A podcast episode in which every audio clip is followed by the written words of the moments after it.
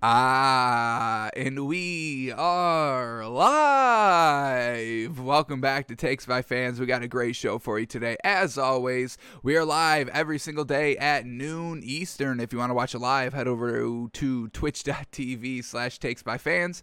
If you want to watch but not live, head over to our YouTube channel, Takes by Fans. We post all of our shows and clips of the show there on a daily basis. And if you just want to listen, we are on podcasting apps, Spotify, Apple Podcasts, Google Podcasts, iHeart Radio. So, however you want to watch or listen, we've got you covered multiple ways.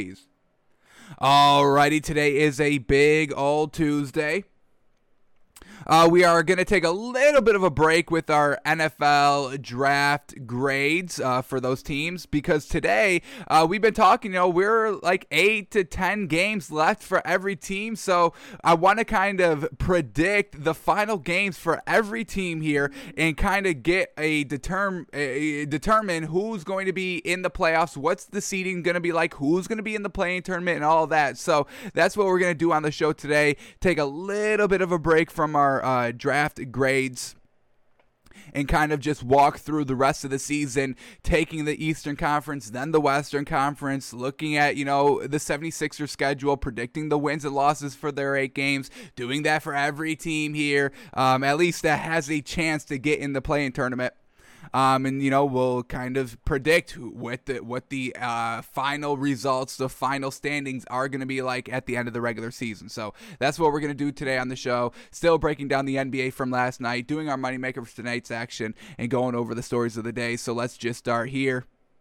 In the first one up, man, oh man, uh, Davante Adams takes to Twitter, wide receiver for the Green Bay Packers on Twitter yesterday at 3:11 p.m. says this, tweets this out.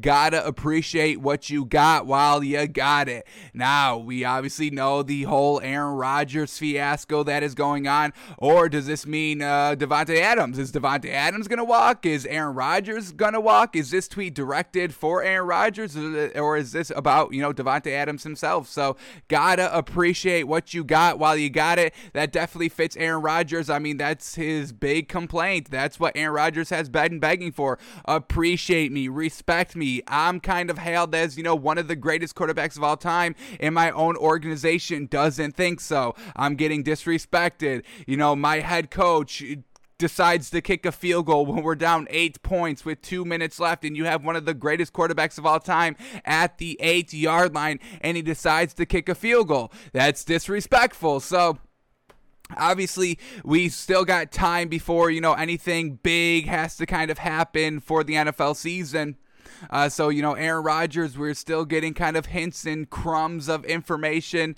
And this is the newest one. Gotta appreciate what you got while you got it! Exclamation point. Exclamation point, folks. So he's not just saying it, he's exclaiming it. So we'll see what happens with Aaron Rodgers. But Davante Adams is like, hey, I, I see the disrespect here with Aaron Rodgers. It's not him just bugging. it. I see it too, but you know, there's only so much I can say. I'm the wide receiver. They don't really, you know, they they, they don't even trust a quarterback. You think they're gonna come with me? They're they're gonna come to me with their information or anything like that. So. That's where we're at with the Aaron Rodgers saga. Davante Adams, wide receiver for the Packers, tweeting out, "Gotta appreciate what you got while you got it." So we'll see what that means come uh, whenever something happens.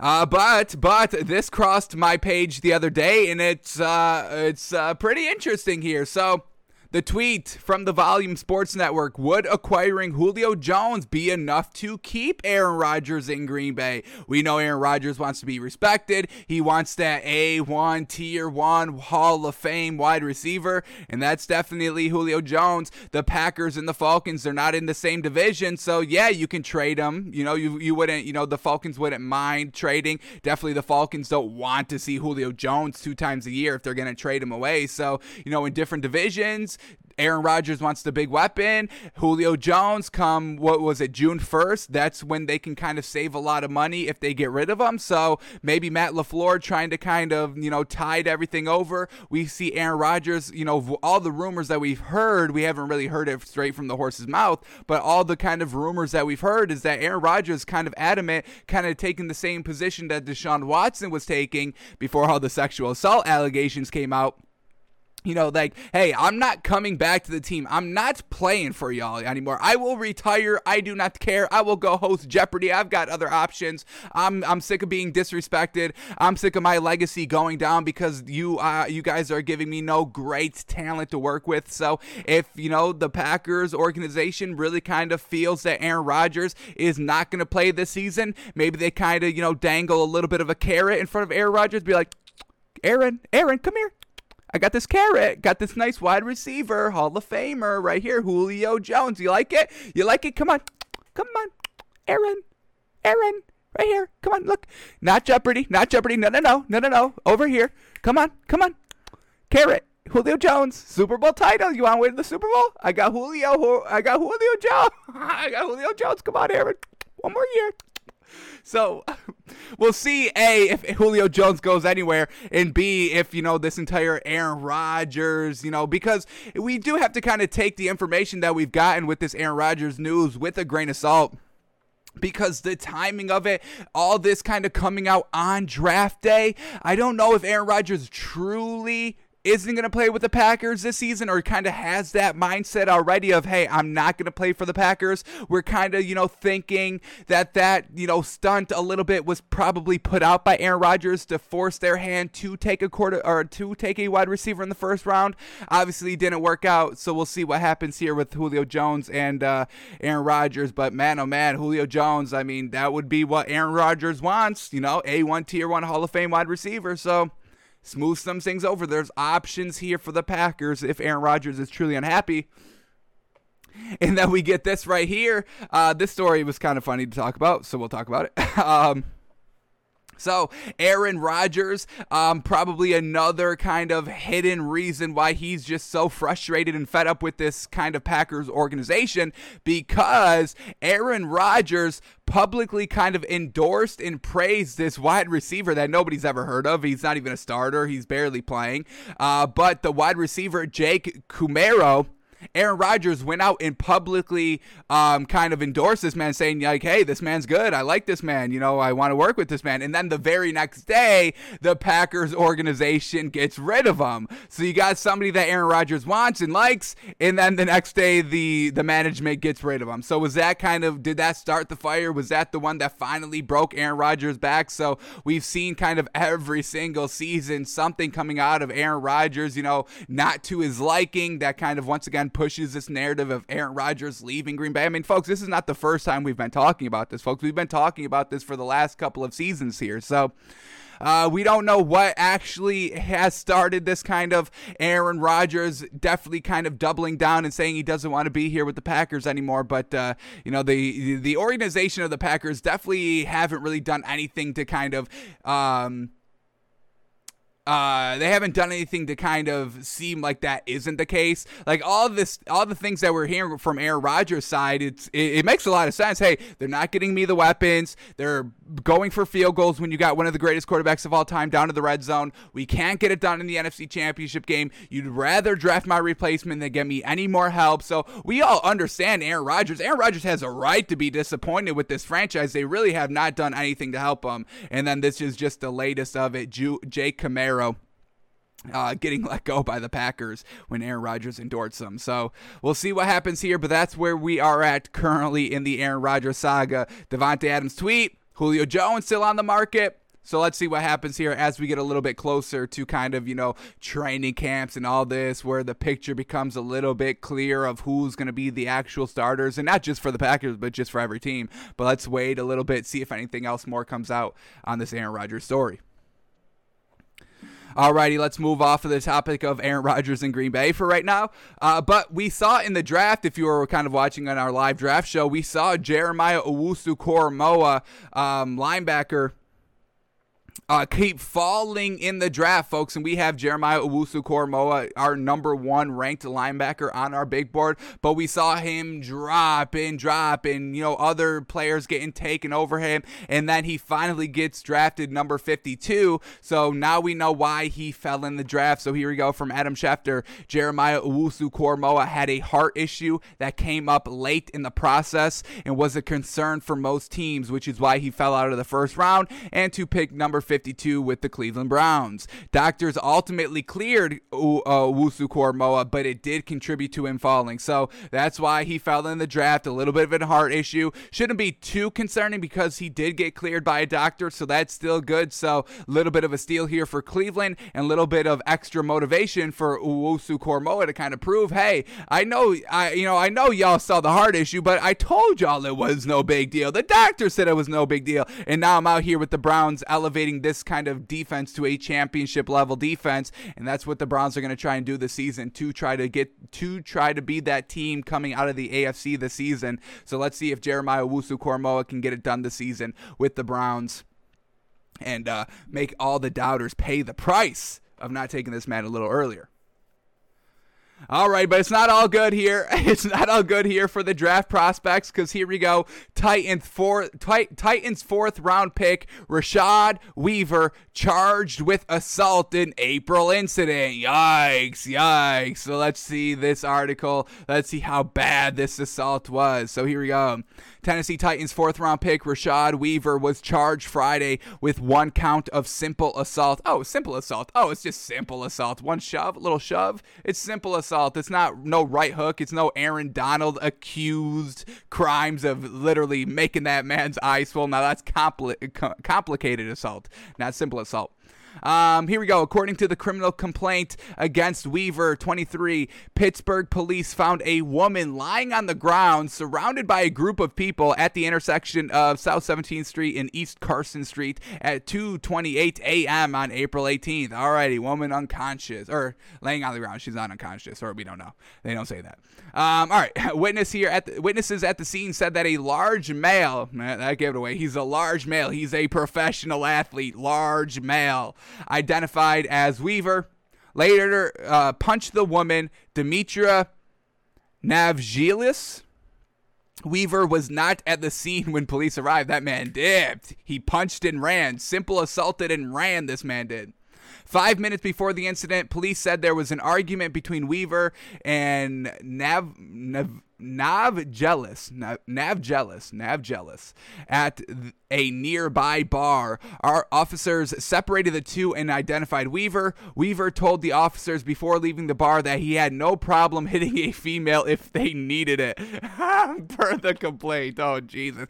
I got no problem hitting a female. And then five minutes later, she's on the ground. So, alrighty. Weaver, I mean, it's kind of sounded like it's him. He fled the scene. Not very good there. Uh, police contacted Navgilis on April 25th, per the complaint. She told officers that she went to Ohio Valley Hospital on April 22nd because she was vomiting. What? Um, was diagnosed with a concussion at the hospital and got proof that she was pregnant at the time of the incident. Oh no! Oh no! Not only did this mammoth of a man of a professional athlete hit a woman, he hit a pregnant woman. Uh, y'all are calling this simple assault? Mm, okay, I don't know about this. I don't know about this. A preliminary hearing in Weaver's case is scheduled for October 5th. Weaver's attorney, Dennis M. Blackwell, said in his statement The allegations against my client are completely false and reckless. Completely false and reckless. We've got officers witnessing this, breaking them up be five minutes before the altercation took place. He said, the officer said that this man said he has no problem hitting a female if they needed it.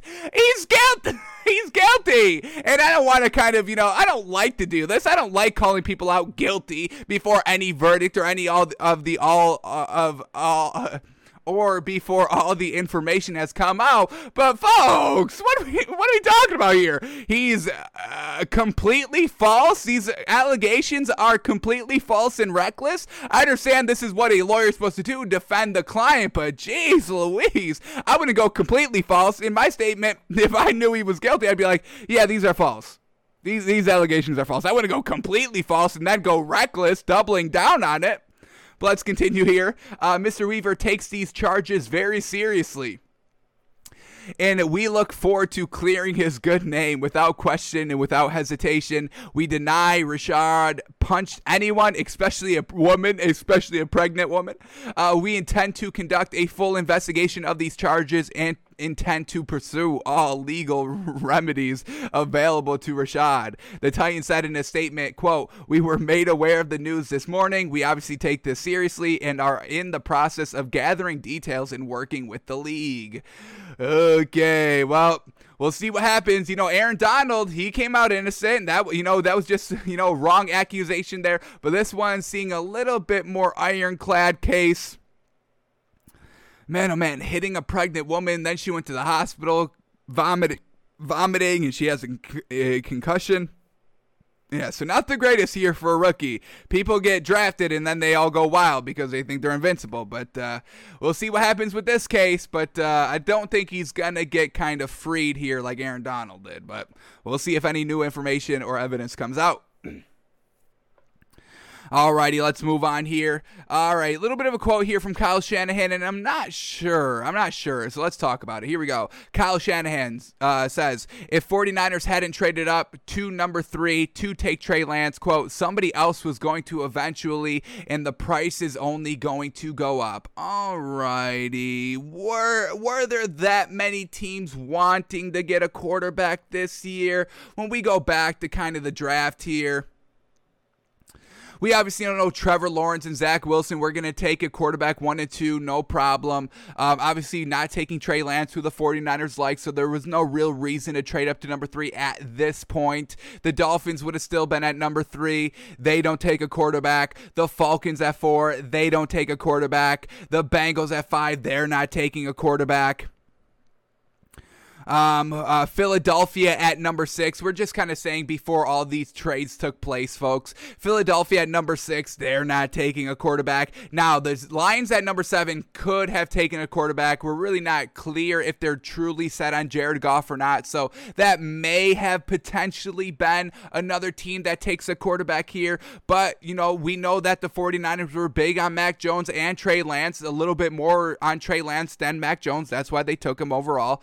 Uh, but but you know, let's just uh, say that the Lions don't take somebody at number seven.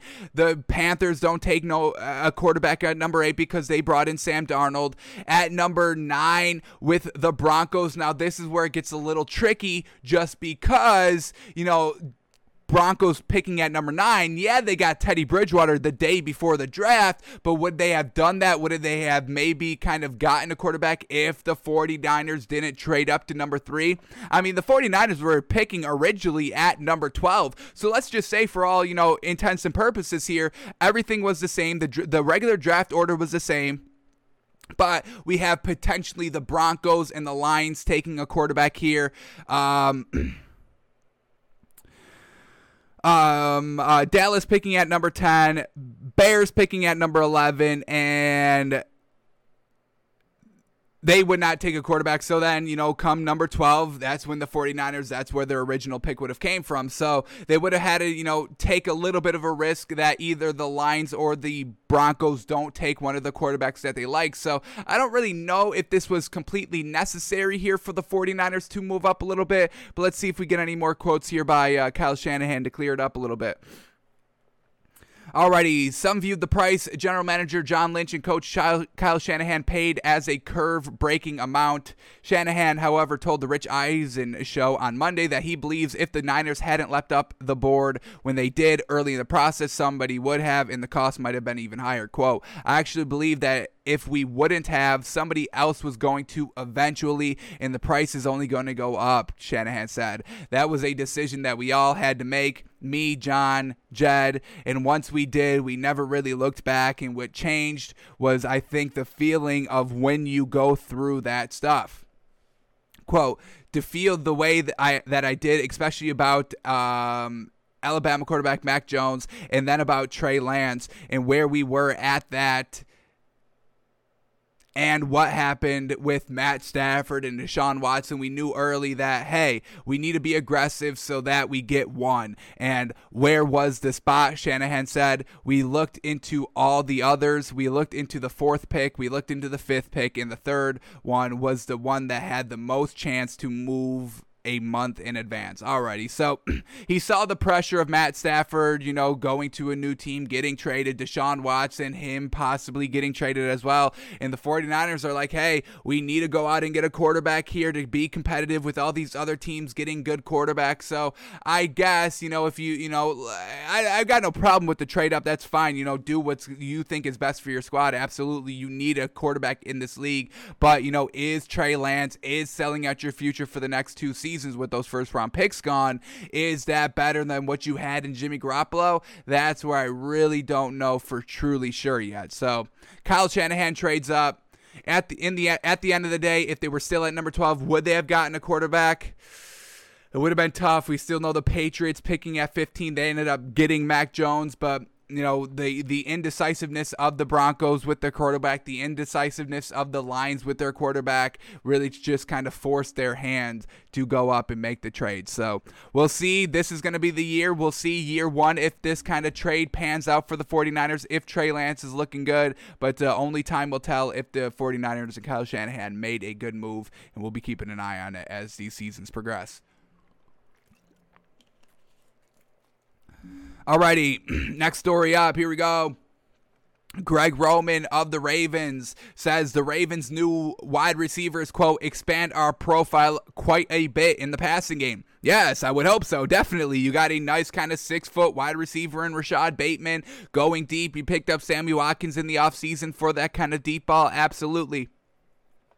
So here we go. Any good quotes here by Greg Roman? Roman believes the addition this offseason will open up the passing offense for Lamar Jackson. Quote, I don't want to call it an embarrassment of riches. Yeah, I wouldn't call it that either. I would not call um, Sammy Watkins, Marquise Brown, and this rookie quarterback an embarrassment of riches. Yes, I would truly not say that. So we agree there. Uh, but when you talk about Hollywood and Devin and Miles, I really feel good about the guys we have this offense is really this offense is really one that runs through Lamar. Yes, we know that a thousand percent. Uh, we're always going to do what gives us the best chance to win when you add talent like that, it's really going to expand our profile quite a bit, actually, to play with that kind of balance that we really want to play with. I really think it will probably take some pressure off the guys that have been here, like Marquise, free him up a bit as well. There, the field's about 53 yards wide, and I think we are going to have to defend. I think people are going to have to defend all 53 yards of it, and that's exactly it right there. That's the point. We know this kind of just a base offense offense is kind of the read option in the run game with Lamar Jackson and Gus Edwards and uh, J.K. Dobbins in the backfield. Unfortunately, no more Mark Ingram, but uh, those two can still pick up the slack. We're not worried about it. So yes, you got to you got to defend the run game. You've got to defend the passing game, kind of in the flats. You know, you got Marquise Hollywood Brown, a smaller wide receiver, but a speedy wide receiver. So you're gonna have to guard, you know, the flats and the inside crossing routes. Uh, so you've got the running game, the short kind of three yards at the line of scrimmage. You've got the uh, flat game with Marquise Hollywood Brown and the speed at that. You've got Sammy Watkins, a nice kind of deeper threat wide receiver. So you got to defend the deep ball, the flats, the running game, and then their new wide receiver receiver that they just brought in um, this year in the draft. Um, it's Rashad Bateman, correct? Let me make sure I'm getting that name right.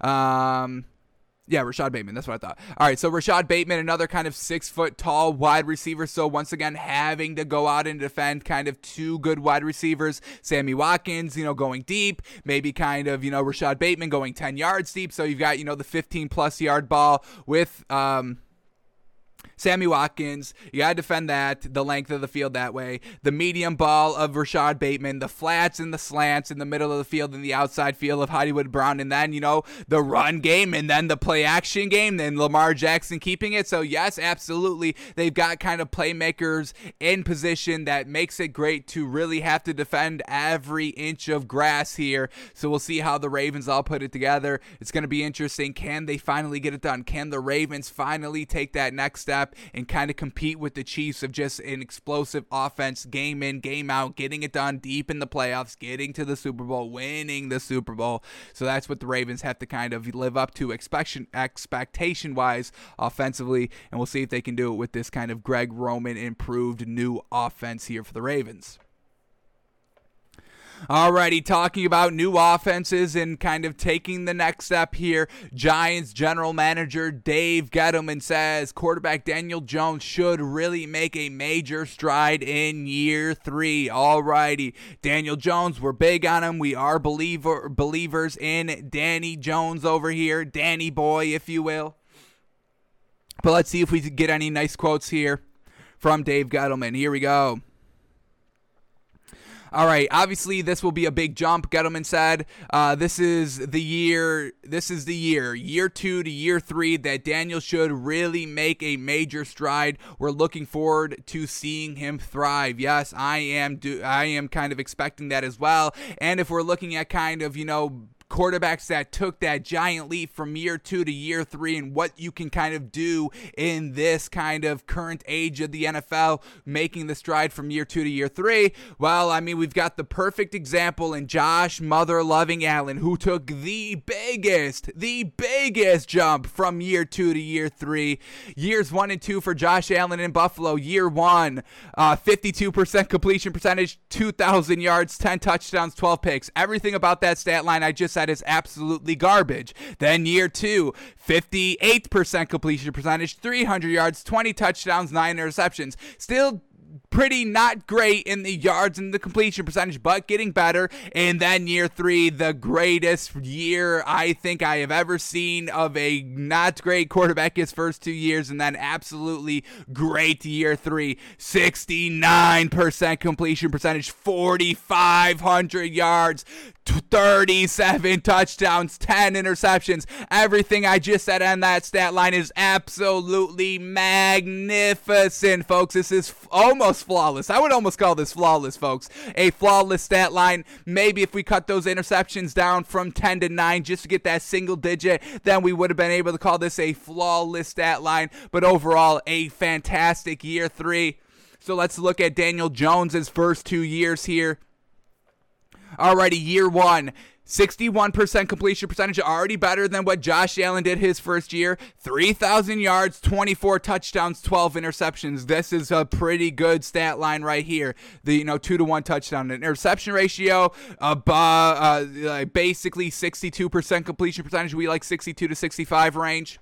3,000 yards, pretty dang good for your first season in only 12 games starting. And then year two took a slight step back, not in completion percentage. The completion percentage went up to 62%. 2,900 yards, little less yards. 11 touchdowns, 10 interceptions. Those touchdowns came down a lot, but we have to remember, you know, no Saquon Barkley, so they had no running game, so they're just pressuring uh, the offense passing game on Daniel Jones and those wide receivers. so, Daniel Jones, I mean, if Josh Allen can make it work with 52 and 58% completion percentage, I mean, Daniel Jones already has a leg up on being a surefire passer here 61%, 62%, getting better, getting more accurate every single year. And Josh Allen just said, I'm a mother loving dual threat quarterback because just this season he ran for 423 yards, another kind of advantage in Daniel Jones all around game, making him a decent dual threat out here. He's 6'5, has the same frame as kind of Josh Allen, not as big as Josh Allen. Josh Allen 6'5, 240 and Daniel Jones is about 6'5, 220. So not as beefy as Josh Allen, but still as big and, you know, he's got the arm as big as, you know, Josh Allen does. So we're not worried about Daniel Jones t- taking this next step. We know it's possible to have this great leap, a big step. We're expecting it from Daniel Jones. David Gettleman is expecting it from Daniel Jones, so that's all right there. Let's see if we get any more quotes here before we move off of this.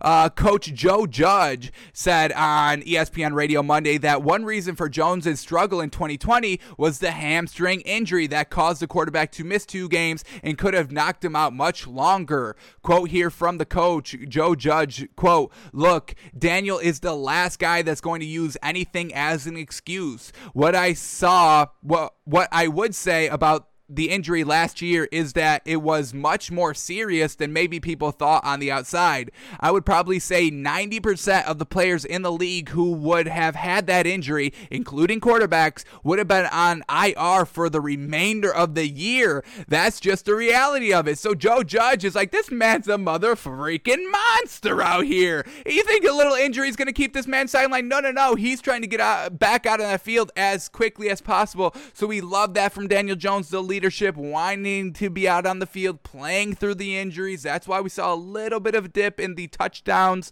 a little bit because he was playing through this injury and once again having no running game. They're all just going to be pressing up. That's kind of what Teddy Bridgewater faced a little bit with no Christian McCaffrey this year. You've got Mike Davis in the backfield. Yeah, these corners, they're not going to give any any room. They're just going to be pressing at the line of scrimmage because, you know, we're only worried about the passing game.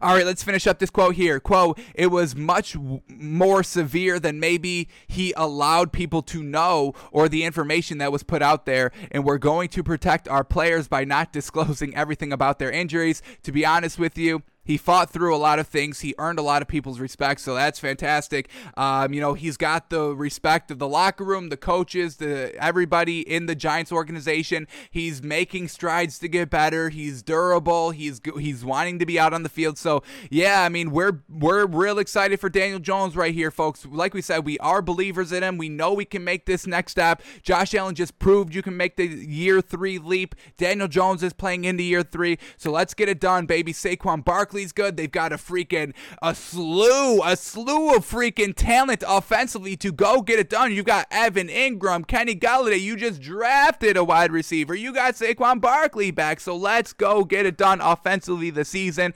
And if it wasn't for Washington in the same division, I'm rooting a thousand percent here for the Giants to be the first in the NFC East. So we'll see if Daniel Jones can take that year three leap. I think he really can, folks. Truly. Alrighty, let's go to this real quickly. Um, I just want to talk about this because um, we have to change it a little bit because I don't like the low stakes that they had on. So here we go. Tom Brady, uh, he was kind of asked, he was interviewed um, if he would give up two rings for that perfect undefeated season in 2007 when you know they were what were they 17 and 0 18 and 0 18 and 0 going to 19 and 0 in the Super Bowl? Was that the case? Anyway undefeated season through the regular seasons and the playoffs get to the Super Bowl but Eli Manning says I, I, ah, you got to pass through us and the Giants, baby, if you want this perfect season and we not losing. So you go, you got to lose. One of us got to lose and we ain't losing. So who to be the loser? Hmm? You. Uh, so Tom Brady says that he would trade two rings to beat the Giants and go undefeated. But of course he would trade two rings. He's got seven. Seven. You got to make the stakes a little bit higher if you're going to play this hypothetical game. Would you trade seven rings? Would you trade all of your Super Bowl rings for that one undefeated season with the rings? So you trade in your seven rings, you get the undefeated season, you also get that one ring from that undefeated Super Bowl, but that is it. No going to Tampa Bay winning your first year. No more rings with Bill Belichick for the rest of your career, would you trade seven rings for that undefeated season? That's what we want to know. No, not two rings. Two rings. Tom Brady would throw off two rings of his hand and give it to a homeless person. He doesn't care. Two rings. I've got five more. I've got seven in total. You think I care about two gosh dang rings? I've got five more waiting at home. I've got an entire handful of rings waiting at home. Here's two. You want three? I'll give you three. Flicks it in your face and walks away.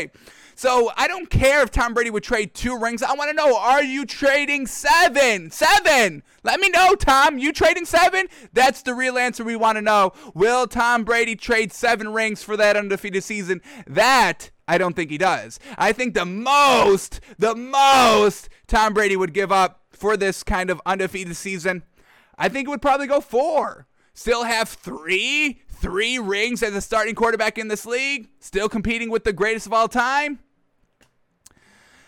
So that's the real question. I don't know who threw this softball lob question to Tom Brady. Can we be done throwing lob softball questions at Tom Brady, please? He's the greatest to ever do it. Let's start getting down to the nitty gritty on these questions. Tom Brady, would you trade all of your rings to beat Eli Manning once and go undefeated? That's the question. That's the question. Who are these people asking these garbage questions? I don't want to say garbage question, soft question. Let's phrase it as that, but oh man, I don't. Ah. We could have gotten a real answer here, folks. We could have gotten a real nice, interesting answer from Tom, but they have to say only two rings. What is that about? What is that about? Now, if you're asking Aaron Rodgers, you know, he's only got the one ring, so you can't even ask him that. You know what I mean? Man, man, this man's got seven. So, uh, a little uh, unfortunate there. Alrighty, here we go. This is the time we're starting to see kind of these veteran players starting to get signed because teams didn't get exactly what they wanted in the draft. Here we go. The Ravens are signing um, Alejandro Villanueva from the Steelers, an offensive tackle, to a two year deal, $14 million. So the Ravens kind of beefing up their line. We saw them trade Orlando Brown before the draft to the Chiefs, getting that extra draft pick, then going out and not really kind of drafting a um, not really drafting a uh, a lineman until the third round. Is that what we said the other day? when was their first offensive lineman taken in this year's draft? Yeah, they didn't go till th- the third round. They didn't use that second, first round pick that they got from the Chiefs on an offensive lineman like we thought they would. So they kind of, you know, got one in the third round, shoring it up through, um, you know, just kind of free agency still after the draft. So once again, start to look for some of these veteran kind of aging out of the league players a little bit, like Richard Sherman. This is going to be the week Richard Sherman goes somewhere, folks. I would say by the end of this week, Richard Sherman will have found a team. Now that we're starting to see the Baltimore Baltimore Ravens go after offensive line talent. We'll start to see other teams kind of shore up their team fixing those gaps, fixing those pieces that they thought they could upgrade in the draft. Unfortunately, the draft didn't play out the way they thought, so they have to go find the talent elsewhere. So Ravens just started it, and we'll see who keeps it going. But to expect Richard Sherman, if he's going to play this year, if he's not officially done in this league, I don't know. I don't think he's officially done in this league. I still think he, he can kind of make teams better at least in a veteran presence, at least. So we'll see what happens here. Does he go to the Jets? If Robert Saleh doesn't take him, that's a big red flag on Richard Sherman. One that we'll have to try to keep uh, keep in mind for the uh, for the season if he does end up going somewhere. So we'll see what happens. But Andrew uh, uh Alejandro Villanueva going to the Ravens, kind of uh, um, enemies. You know, still in the uh, you know from the Steelers to the Ravens, still in the same division. Alrighty, let's head over to some NBA stories from last night. So here we go. If you were watching the main game on ESPN, the Pelicans and the um, the Warriors last night on ESPN, they were also simulcasting it on ESPN two, where they were doing this like Marvel thing where they had like three players from each team, just like tracking their stats. They got like a point for all the good things and minus a point for all the bad things, and then whoever had the most point uh, out of those six players, three on each team, was the arena of Heroes champion. And look, if you want to try and draw new fans in, younger fans, I get it. That's fine. I'm not knocking it get that money, get that revenue. Absolutely. It's just, it's not for me. I'm not watching it. I did not watch the ESP, ESPN2 simulcast where they were, you know, going big on Marvel and the Super. I don't need that. I, I, I like the sport. I like to talk about the sport myself. I don't need to kind of compare it to um, and have, you know, two universes collide of the NBA and Marvel. I don't, I don't need that, but you know, if that's entertaining to y'all, that's fine. I've got no problem with that. But the story is that uh, Draymond Green ended up winning it. He had, uh, they were giving you like a point for every point or for every basket you made, negative one point for all the um, all the shots you missed, a point for every assist, a point for every block, a point for every steal, a negative point for every turnover, like a simple scoring system like that. And Draymond Green came out of the top. It was between like Steph Curry, Draymond Green, um, Andrew Wiggins for the Warriors. Zion, Brandon Ingram, and Lonzo Ball for the uh, for the Pelicans and Draymond Green ends up winning it. Now, they, they did this right. The the NBA did do it right better than what the NFL did. Remember that Nickelodeon MVP, you know, Mitch Trubisky in the play in the playoffs won the MVP but lost the game. Real bizarre, and we clowned Mitch Trubisky for that. And how funny that's the last award Mitch Trubisky will ever win in the NFL is the MVP.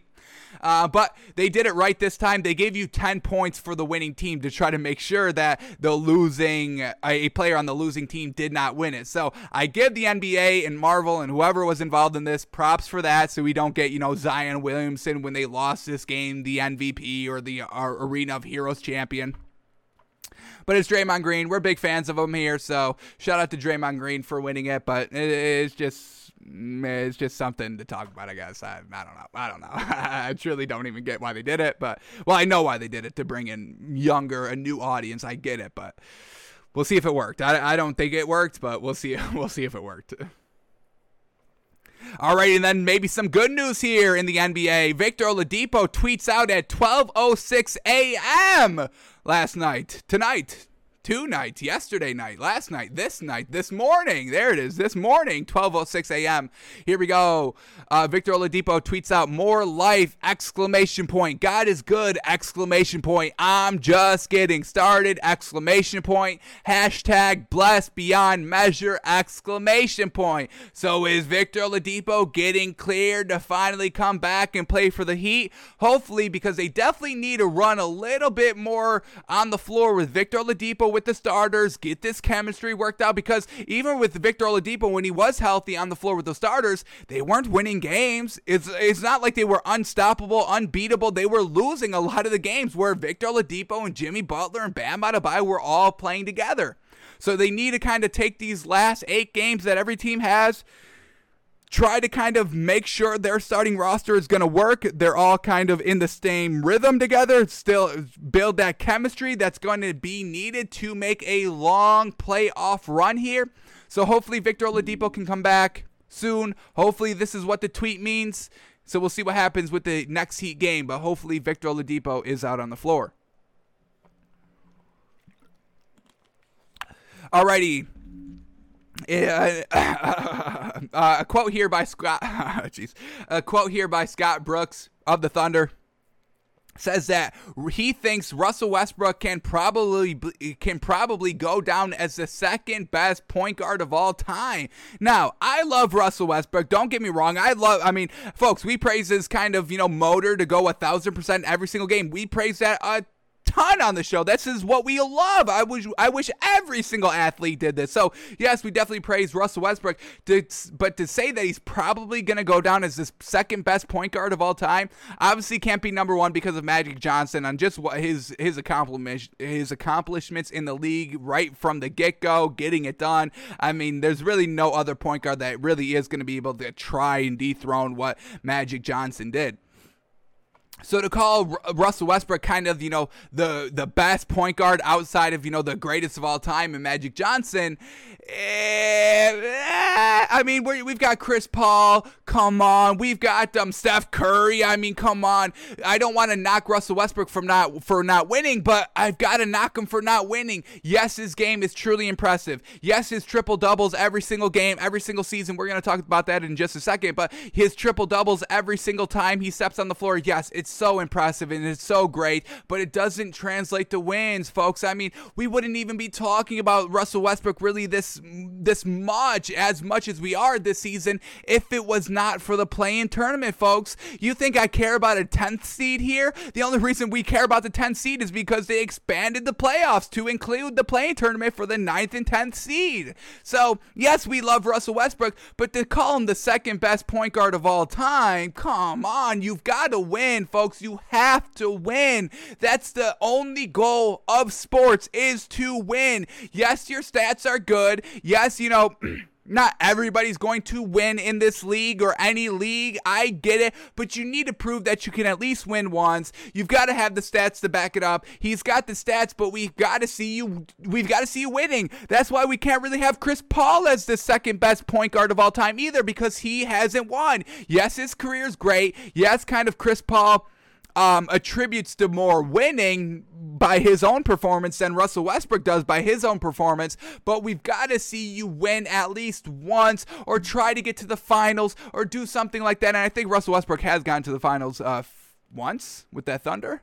They, I think they ended up meeting LeBron in the finals one year with that Kevin Durant. Uh, did they get it, or was it just the Western Conference Finals? But either way, he never won the ring. We've got to see you winning. You've got to win once. That's why we're really rooting for Chris Paul this season to go out and claim that number one seed in the West, have home court advantage, so it makes it easier for Chris Paul to win a ring. Because we've got to see Chris Paul.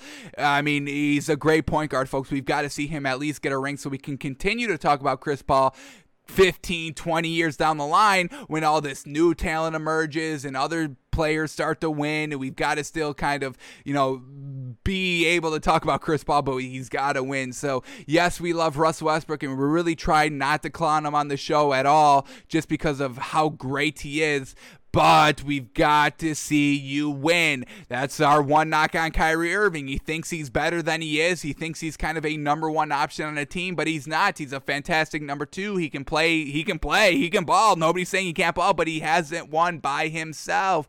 Can he win by himself? We've never really seen that. I'm not talking about winning titles by himself. I'm just talking about winning by yourself. Can you get into the playoffs? Can you win a playoff series by yourself? We haven't seen that from him, uh, but we need to see Russell Westbrook win first. Kyrie Irving hit a big shot in the finals. Russell Westbrook hasn't. So, I mean, we've got to see you win. Win, win. You got to win, folks. You've got to win. Can't call Russell Westbrook the second best point guard of all time if he has not won.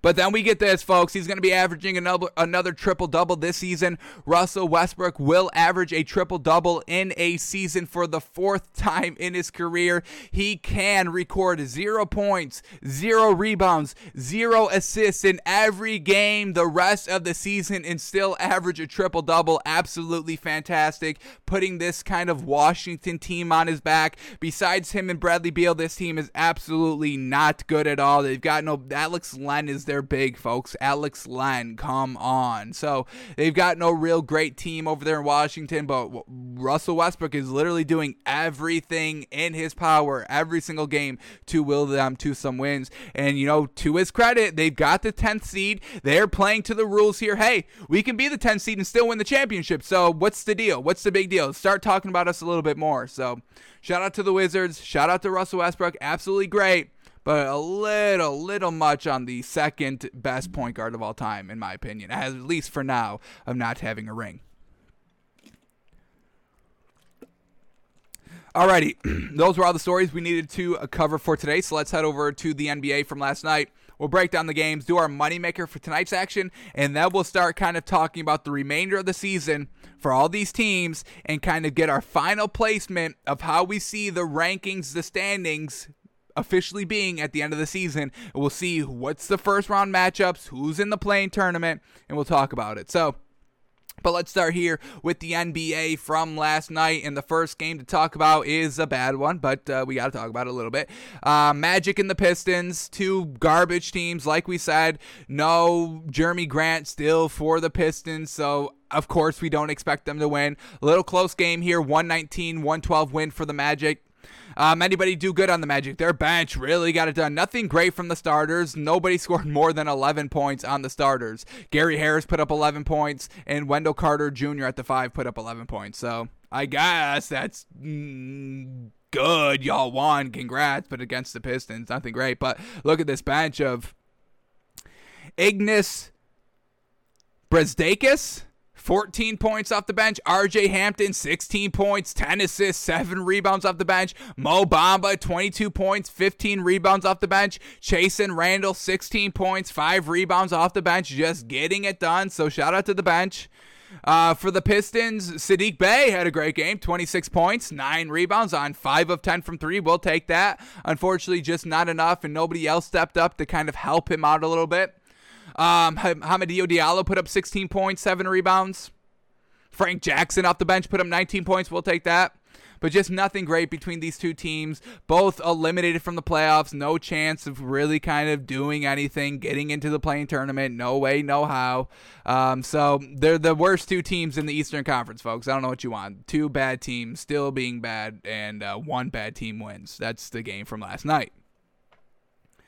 Alrighty, but a little bit of a better game here. The Wizards and the Pacers, the ninth seed versus the 10th seed, and the Wizards get the job done. One of our moneymaker picks from last night, it was uh, Wizards minus three and a half. Minus three and a half? what do we got? Uh, Wizards minus three and a half, yeah. And it hits perfectly. They win 154, 141. What an offensive explosion here by the Wizards. So let's talk about that. Russell Westbrook only put up 14 points as well. How fantastic. But look at the stat line, folks. Truly look at this mother loving stat line 14 points, 24 assists, 21 rebounds, and he had six turnovers. We can absolutely, that's fine. Have six turnovers if you're having 20 assists, 20 rebounds. How wild! And he only took eight shots, so just facilitating the floor, getting it done. Then we get Raul Neto, 9 points, 8 assists. Alex Len, 12 points, 2 rebounds. Folks, do you understand what I'm saying? When this Wizards team puts up, you know, 150 points, Raul Neto's only putting up 9 and Alex Len's putting up 12. We cannot trust these players as really any meaningful production here on this team. But these are the players that went off. Rui Hachimura, 27 points, 7 rebounds. He shot 63%. Fantastic. Bradley Beal put up 26 points, 6 assists, 5 rebounds. And then this bench. Oh my goodness. And let me tell you something, folks. If this Wizards bench can continue to play like they have been these last 5 games, I mean, we got to give credit up for this Warrior for this Wizards bench what are they in their last 10? 8 and 2 in their last 10 and a lot of obviously, you know, uh, Russell Westbrook and Bradley Beal deserve most of the credit. Absolutely. But we're talking about this mother loving bench folks and they have been getting it done. Everybody's scoring here off the bench. Robin Lopez in 15 minutes, 11 points on 71% shooting. Ish Smith 17 points off the or 17 minutes off the bench, 13 points on 75% shooting. Davis Bertans 14 points, 5 assists, 4 rebounds off the bench. Yes, sir, 4 of 11 from 3. Chandler Hutchison, 16 minutes off the bench, 13 points, three assists, three steals. Daniel Gafford, 15 minutes off the bench, 15 points on 100% shooting. Yes, sir. One, two, three, four, five players off the bench, all scoring 10 or more points. Exactly what we need. This Wizards team is getting right at the right time. That's why we love this play-in tournament so much. That's why we love this Wizards team so much. They're winning at the end of the season so much credit for this team. Shout out Wizards team, folks, truly. And let's see what they can do in this play-in tournament. Maybe cause a little bit of ruckus in that first round. That's what we're looking for, and that's what we're expecting. Russell Westbrook going a dog um, out here every single night. Gotta love it.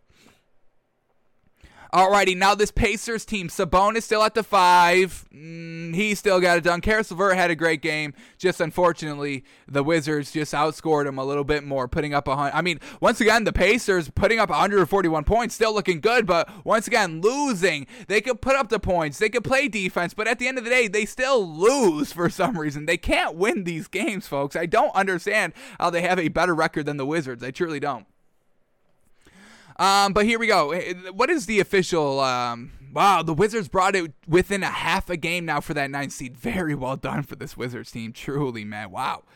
All right, but let's talk about this Pacers team now. Edmond Sumner at the one, 10 points, 2 rebounds, 1 assist. Caris LeVert had a great game, 33 points, 5 assists, 7 rebounds, 39% shooting on 28 shots. Sabonis at the 5, 32 points, 19 rebounds, 9 assists. He had 6 turnovers, like Russell Westbrook.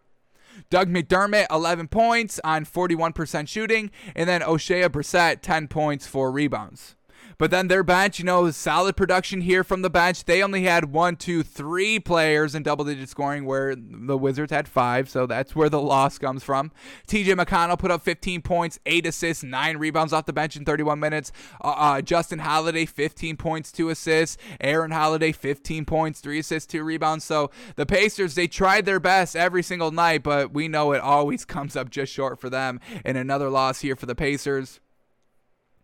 Uh, luckily, the the Bulls and the Raptors are still kind of you know decent amount of games that you know three and a half games back from that ninth seed. So the Pacers shouldn't be in too much trouble, but they still need to continue to win some more games here to kind of make sure that they can uh, get a play in tournament spot at least. But well done to the Wizards last night getting another win. Alrighty, let's move on to the Warriors and the Pelicans. And the Warriors get it done. 123 108 win over the Pelicans is just mother freaking Steph Curry, folks. Do you watch what this man does from the three point line? It's just disrespectful on how great he is at shooting the three ball. It's like I have perfect defense but it doesn't matter because he can hit it wherever he freaking wants. So, Warriors get the win. Another win without Kelly Oubre Jr. Folks, folks, folks, I don't make the games. I don't make these outcomes of the games. I just talk about them. In another game without Kelly Oubre Jr., he hurts them more than he helps them, folks. They win off the bench. They win when he's not there. When they're in the starting lineup, they can't win. That's just what we see, folks. You can't blame me for my brain recognizing these patterns, folks. That's what the brain does. They recognize patterns. Sue me. Sue me. Sue the brain. Sue the brain. Sue the brain. Uh, but here we go. The the Warriors. Here we go. Steph Curry, 41 points, 8 assists, 4 rebounds, 8 of 18 from the three. Stupid. Stupid. Kent Bazemore filling in at the two for Kelly Oubre Jr. Nine points, eight rebounds, two assists, three steals, two blocks. We'll take that. Kevon Looney down low, six points, two rebounds. You know, just being the beef down low, we guess. Draymond Green, 10 points, 15 assists, 13 rebounds, triple double for the man. Like we know, this is what he does, folks. He's a stats sheet stuffer. He facilitates the floor. He's a great vocal leader defensively for the squad. So I hate the disrespect of Draymond Green. Y'all know I do. Andrew Wiggins, 26 points, four rebounds. Can always count on this man, folks. Andrew Wiggins gets disrespected so much in this league, but a little bit of an unsung hero on this Warriors team. Always consistent, always consistent, and steps up big time here. Love it. Alrighty, off the bench here for the Warriors, Juan Toscano Anderson, 14 points, 4 assists, 5 rebounds on 75% shooting. Very well done. The only shots he missed were two three pointers. And then Jordan Poole off the bench as well. 11 points, one assist, one rebound. We'll take that. Give us those 10 plus points off the bench, especially without Kelly Oubre Jr. We need more scoring off the bench. And watch Toscano Anderson, Jordan Poole take care of that for the bench. Steph Curry and Andrew Wiggins take care of it for the starters. So well done for the Warriors getting a win here. Um, I believe they moved up a little bit. Yeah, wow, wow. Look at this Warriors team, folks. We saw them at the 10th seed here in the Western Conference for the longest time, but they've slowly worked their way up. They've passed the Grizzlies now officially for that eighth seed. So now the Warriors at eight, the Grizzlies at nine, and the Spurs at ten. Pelicans still outside looking in. I mean, what a what an opportunity wasted last night for this Pelicans team to try and get a game, an extra game lead for that play-in tournament, but they lose, and now still kind of uh, two and a half games back from that 10 seed in the Spurs. So once again, the Pelicans just kind of missing an opportunity here unfortunate. Lonzo Ball didn't have a great game. I mean, I, this man never steps up in the biggest games, folks. I know y'all love Lonzo Ball, but come on, come on. Got to step it up a little bit sometime. Here we go. Lonzo Ball, we'll start with him. Seven points, eight assists, seven rebounds. The eight assists, seven rebounds, we love that. But seven points on 16% shooting on 18 shots. He took the third most shots, the second most shots in this game. Come on, that's not Lonzo's game. Facilitate the floor, control the ball down low for Andrew, for Brandon Ingram and Zion Williamson. But that's not what Lonzo Ball does here. Seven points on one of nine from three, three of 18 from the field. Absolutely not good. Eric Bledsoe, 11 points, 4 assists, 5 rebounds. He only took 7 shots. Willy Hernangomez still at the five with no Steve Adams, uh, 10 points, 7 rebounds. Zion Williamson, 32 points, 8 rebounds on 50% shooting. Brandon Ingram, a little bit of a light night, 19 points, 4 assists, 2 rebounds, 1 of 4 from 3, and 45% from the field. So um, could have been a little bit better here. Zion just kind of doing what Zion does. He's the only real consistent scorer. Brandon Ingram's usually consistent. Eric Bledsoe doesn't show us anything great, and Lonzo Ball is really kind of streaky most the games. Off the bench here for the Pelicans, nothing great. We got uh, Naji Marshall, 12.6 rebounds. That's good, but that's really it. Jaxson Hayes put up 9 points, 4 rebounds in 14 minutes on 100% shooting. Love seeing that, but just nothing else great here off this bench for the Pelicans. Lonzo Ball, a little bit of a flounder, and that's why they lose uh, pretty decently 123 108 over the Warriors. Alrighty, let's move on to the Blazers and the Hawks now. Alrighty, the Blazers, you know, four game winning streak unfortunately comes to an end against the Hawks, but you know that's why we told y'all to stay to stay away from this game just because we weren't really sure if this Blazers team was kind of legit, and we kind of turns out that they're not that uh, not that unstoppable anymore. So let's start here with the Hawks. Trae Young, Bogdan Bogdanovich, their classic lineup here. Trae Young, 21 points, 11 assists, six rebounds on one of six from three. Could have been a little bit better. Bogdan Bogdanovich, 25 points, led the team in scoring. Oh, no. Danilo Gallinari off the bench led the team in scoring. But Bogdan Bogdanovich, 25 points on 7 of 14 from the three. Jeez. Clint Capela, 11 points, 10 rebounds. John Collins, 15 points, 8 rebounds. And then Tony Snell at the three to round out the starters here. 6 points on only 3 shots and 3 rebounds to go along with that. So well done by the starters here, all kind of getting it done. And then this bench, yes, sir. Danilo Gallinari stepping up big time here. Led the team in scoring 28 points, 8 rebounds, 2 assists, 2 steals, 1 block, no turnovers. Fantastic. 7 of 10 from 3 off the bench. Yes, sir. Going on his Curry out there. Love seeing that. But i um, little disappointed here. Kevin Huerter off the bench, four points on 25% shooting off the bench. Lou Williams, four points, five assists on 25% shooting off the bench. Wish they were a little bit more consistent here for this Hawks bench. But well done for Trae Young and Bogdan Bogdanovich still getting it done, even though they've, you know, just came back to this team you know, for you know Trae Young, I think uh, two two or three games. Bogdan Bogdanovich, I think this was his first game back from uh, you know missing a couple. But well done for the Hawks last night to stay you know stay stay at it, stay at what they do. Um, so fantastic there. Now for the Blazers, what happened here? Alrighty, here we go. Damian Lillard, 33 points, 8 assists, 2 rebounds on 6 of 11 from 3. So Damian Lillard had a great night scoring the ball. And CJ McCollum, 20 points, 7 assists, 5 rebounds. He shot 2 of 7 from 3. Not as efficient from 3 as we've kind of seen on that 4 game winning streak from the Blazers. So a huge reason here, which just kind of reaffirms of what we've been saying, is that Damian Lillard just for some reason cannot win with these starters remember in the uh, the kind of first half of the season when it was just Damian Lillard. McCollum was out with the injury. Nurkic was out for the injury. And then we had Derrick Jones in the starting lineup and uh, Enes Kanter in the starting lineup. And they were getting it done, winning games consistently. Damian Lillard being the big shot every single night. But, you know, now that McCollum's back and Nurkic is back, if Dillard, if Damian Lillard has a good game, it's like they lose. It's just kind of wild to think about and see. It truly is. But that's what we get last night. Damian Lillard leading scorer, they lose. I don't know what to tell y'all. That's what that's what it is.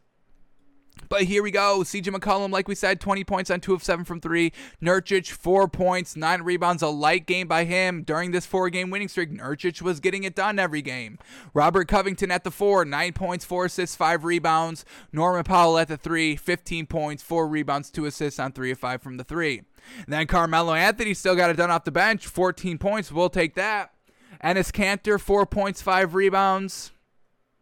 And that was really it. So, little lackluster off the bench, little lackluster for Powell and McCollum, and they end up losing this game here against the Hawks. So, I love to root for this Blazers team, but I don't know, man. Damian Lillard, uh, when he has to kind of share the floor, they don't win, and it's truly unfortunate. So, well done for the Hawks to get back on track last night.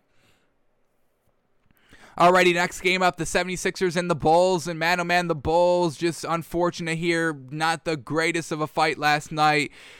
Still four games back now from that 10th seed. So we gave our bull we gave the Bulls our kind of energy and rooting for them for a little bit this season, but it's unfortunately almost uh, come to a complete stop here, I would say. Uh, so well done by the 76ers last night to get the win 106 94. Let's talk about the 76ers.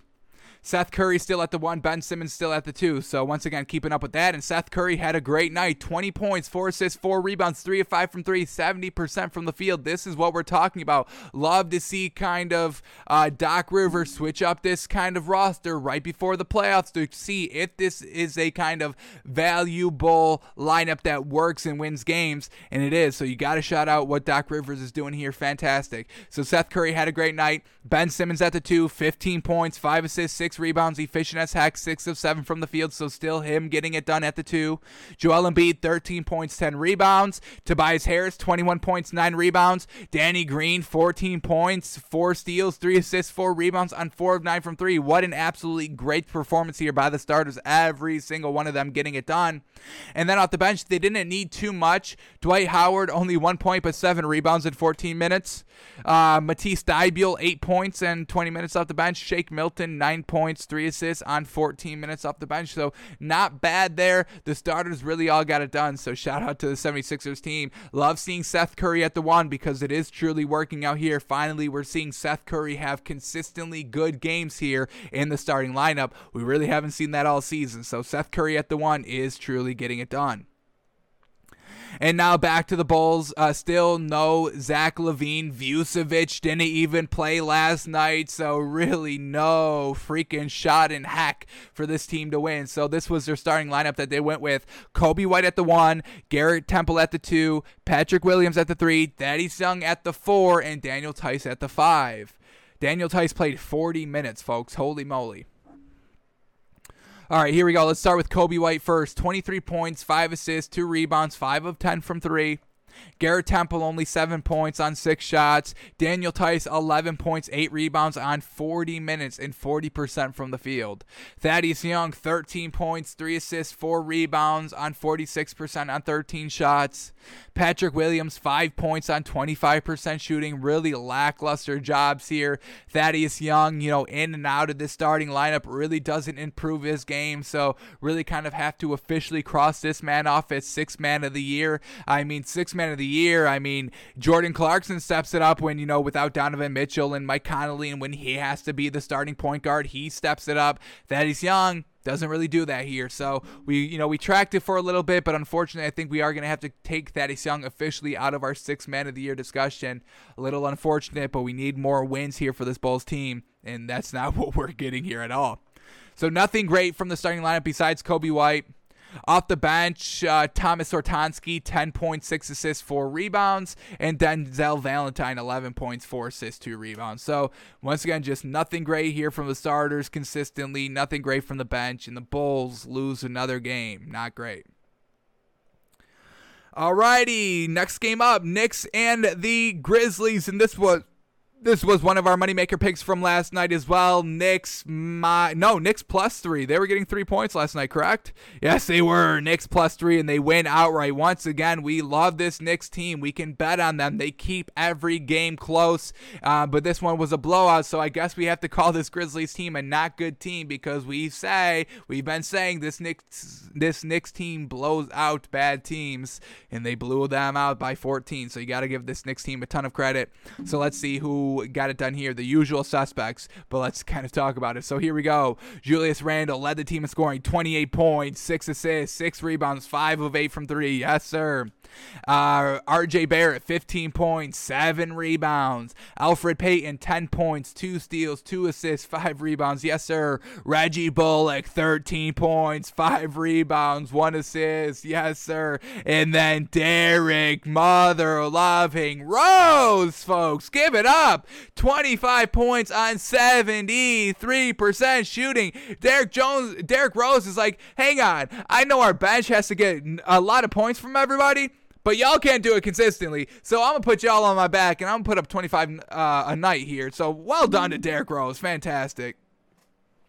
Immanuel Quickley put up eight points on 50% shooting. Alec Burks put up nine points on 57% shooting. So we'll give him that as well. If Derrick Rose is going crazy off the bench, these eight and nine point productions are still great. So fantastic here. Everybody on this Knicks team, from the starters to the bench, get it done. And uh, Taj Gibson, let's shout out this man. He was getting it done from the starters because no Nerlens Noel, and he still got it done. Taj Gibson, six points, 12 rebounds in the starting rotation, a plus seven, getting it done defensively, and that's what we know. They're led by Tom Thibodeau, folks, a defensive guru in this league. So shout out to the Knicks here, still getting getting it done and truly impressive here uh, for the win.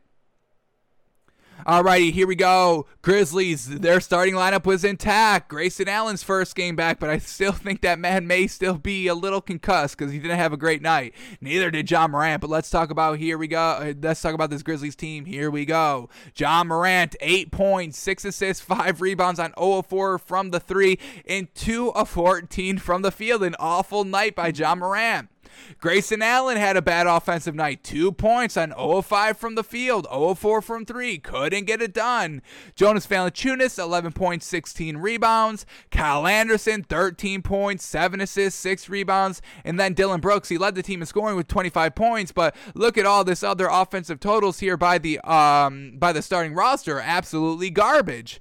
Luckily, this Grizzlies team was a little, you know, close in this game. I guess kept it decently competitive. Not truly, but thanks to the bench of Jaren Jackson Jr. putting up 15 points and Desmond Bane putting up 22 points and 8 rebounds off the bench, helped this Grizzlies team make it a little close. But Ja Morant and Grayson Allen letting this Grizzlies town big time last night. So well done for the Knicks getting the win on the road. All right, let's go to the Jazz and the Spurs now. Jazz win 110-99 over the Spurs. Who did good for the Jazz? Um, Joe Ingles still at the starting point guard.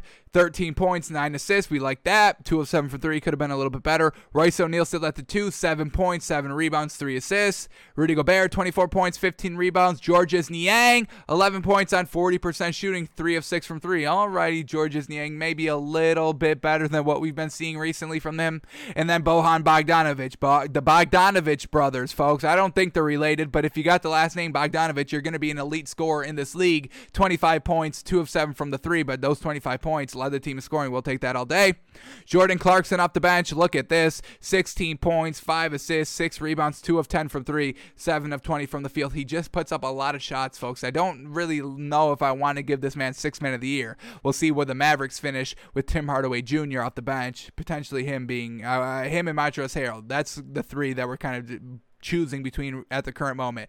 Jordan Clarkson, Montrezl Harrell, and Tim Hardaway Jr. for six man of the year. So well done for the Jazz. Uh, for the Spurs, DeMar DeRozan, 22 points and six assists. And then nothing else great. The second highest score was Rudy Gay off the bench with 17 points. Then Dejounte Murray with 15 points in the starting lineup. So Spurs lose. We know this. We know they lose, folks. And then the last game of the night, the Lakers and the Nuggets. The Lakers get the nice four point win here. Lakers 93, Nuggets 89. Little lackluster offensive shooting here for the Nuggets. So let's see why. Facundo Campazzo, 8 points, 8 assists. He's still the starting point guard. PJ Dozier, 3 points on 16% shooting on 6 shots. Needed to be way better than that. Jokic did his thing 32 points, 5 assists, 9 rebounds. Aaron Gordon, 5 points on 28% shooting. Once again, he's not really getting it done offensively. He's a great defender, a plus lay down the floor, but still, points need to come from somewhere, especially without Jamal Murray. Usually, Michael Porter Jr. picks up the slack, but he only had 19 points, 6 rebounds, 2 of 7 from 3. Usually, we're seeing him in like 25 plus point category. So, a little light on Michael Porter Jr., but still decent overall. And then off the bench, uh, JaVale McGee putting up 10 points and three rebounds off the bench, but then just nothing great. Austin Rivers, three points, six assists, only took three shots, so he can't kind of knock him too much. But uh, an unfortunate loss by the Nuggets here not going to put too much weight into it. Um, you know, they're still good, and we still, you know, believe them to kind of be the number one seed. We, you know, them losing against the Lakers isn't making us panic about having them as our number one seed. We're still fine with that. Um, and then the Lakers last night, who stepped up big time here? Caruso, 11 points, 5 rebounds, 3 assists. KCP, 10 points on 25% shooting, 7 rebounds. Andre Drummond, four points, zero rebounds. How do you got zero rebounds on there? I don't, I don't know that. I don't know how the heck that happened. Um, Anthony Davis, 25 points, led the team in scoring, seven rebounds. Kyle Kuzma in the starting lineup at the three, six points, four rebounds. Nothing great there. Off the bench, Montrezl Harrell only played five or nine minutes, five points, five rebounds. Talen Horton Tucker, 10 points off the bench. Marc Gasol, 10.7 rebounds off the bench in 16 minutes. So a little bit of a better bench here than what the Nuggets had, and uh, they lose a close one here. But uh, you know, we, we we saw them lose a game before. They brush it off with another big win streak. They're still, uh, I want to say they're like eight and two in their last ten. What do we got?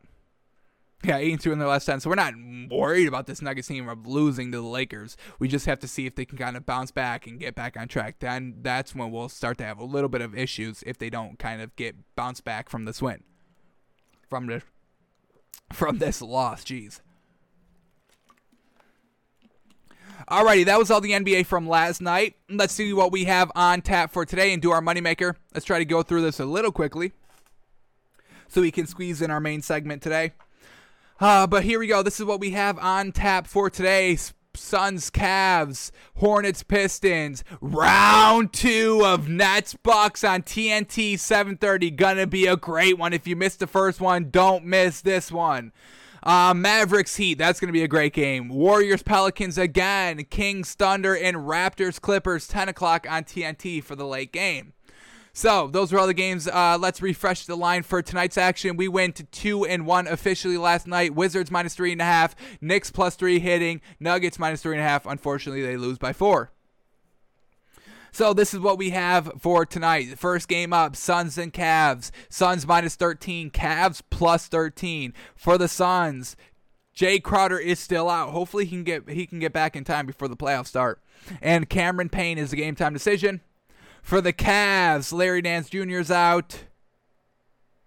Isaiah Hartenstein is out. Darius Garland is out, unfortunately, and Lamar Stevens. So we're going to have to stay away from this one. Just a little bit too much uh, to swallow than we like, so we'll stay away from it.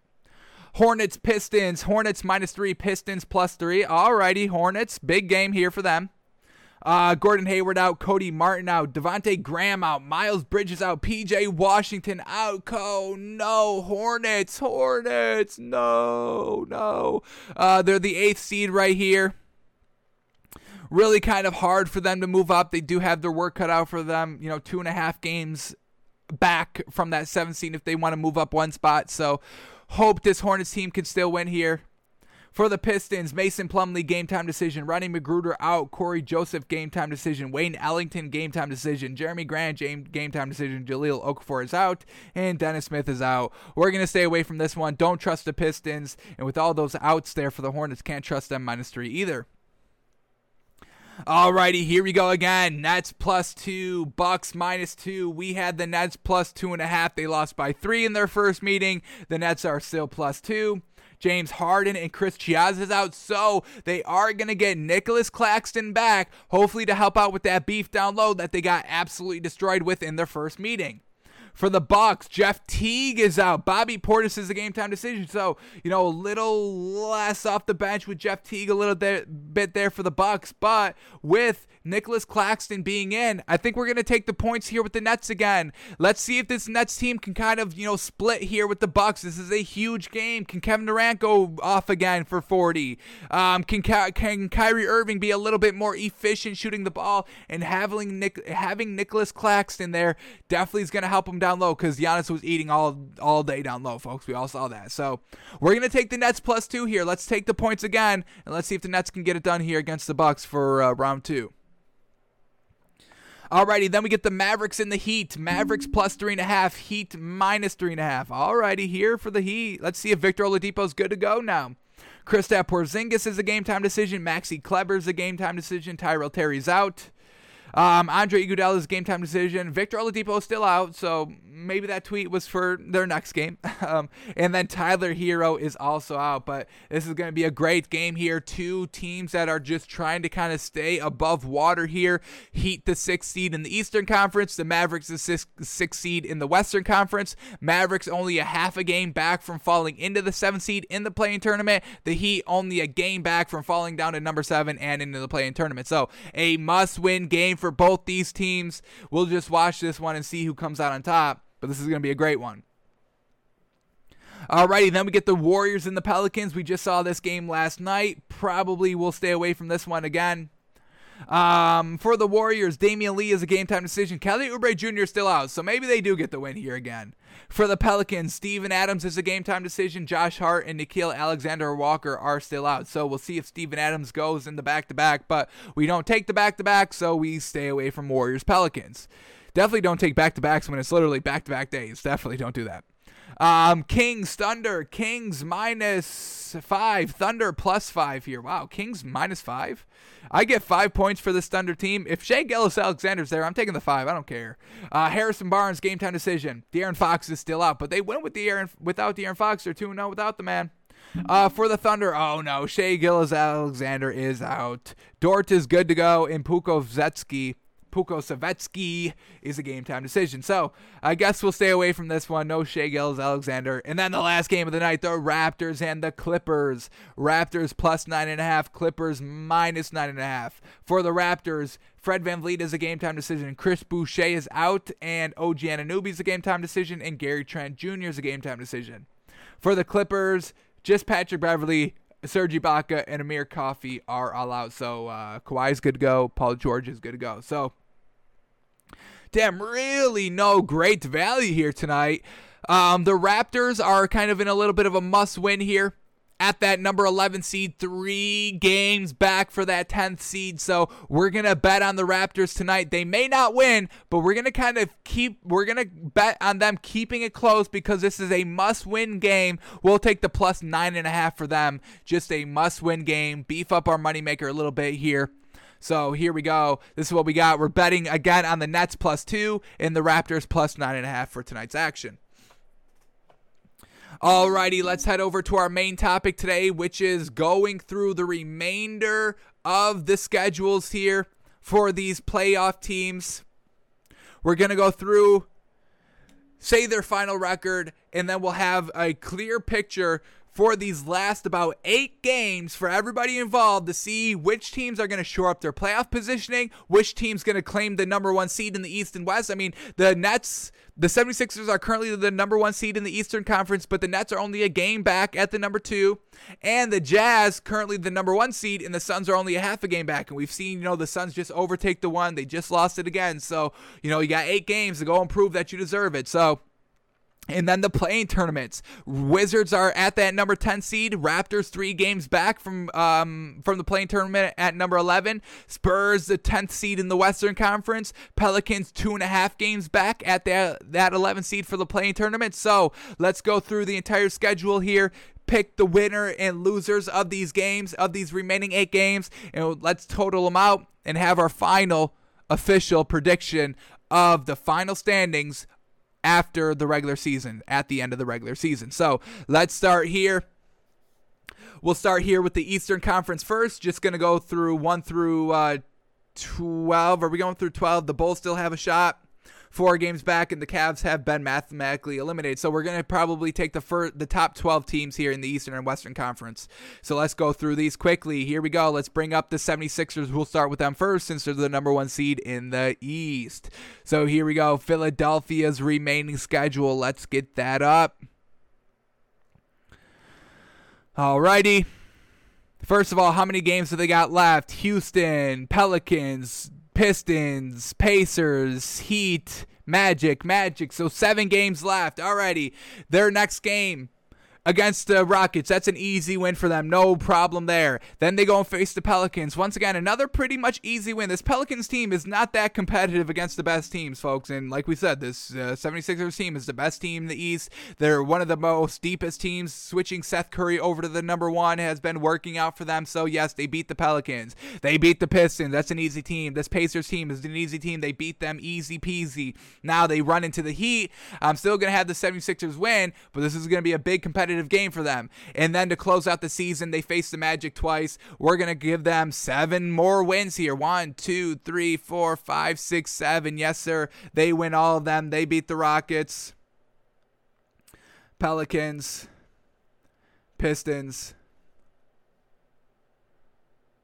Pacers, Heat, Orlando twice. Alrighty, we'll keep that in mind for when we talk about the Heat, they lose to the 76ers. When we talk about the Pacers, they lose to the 76ers. We are going to keep that in mind. Alrighty, so the 76ers go 7 and 0 remaining. So their new record officially is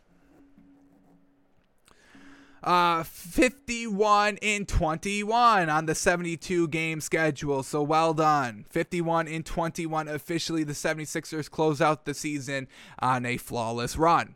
Alrighty, let's go to the Nets now. Their remaining schedule.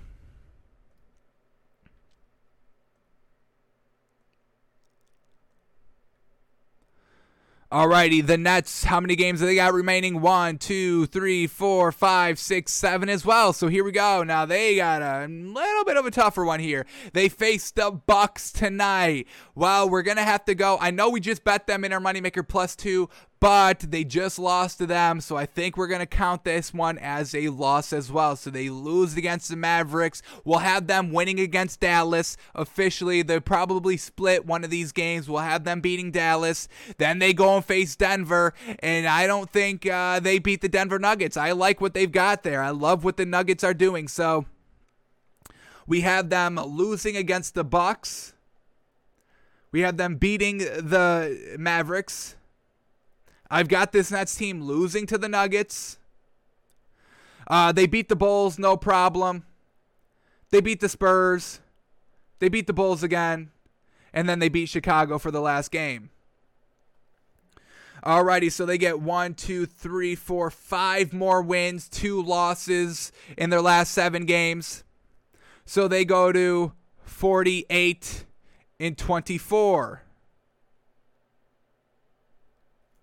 Alrighty, the Bucks here now. Let's go to their schedule. A chance to potentially move up a little bit of beating the Nets here again.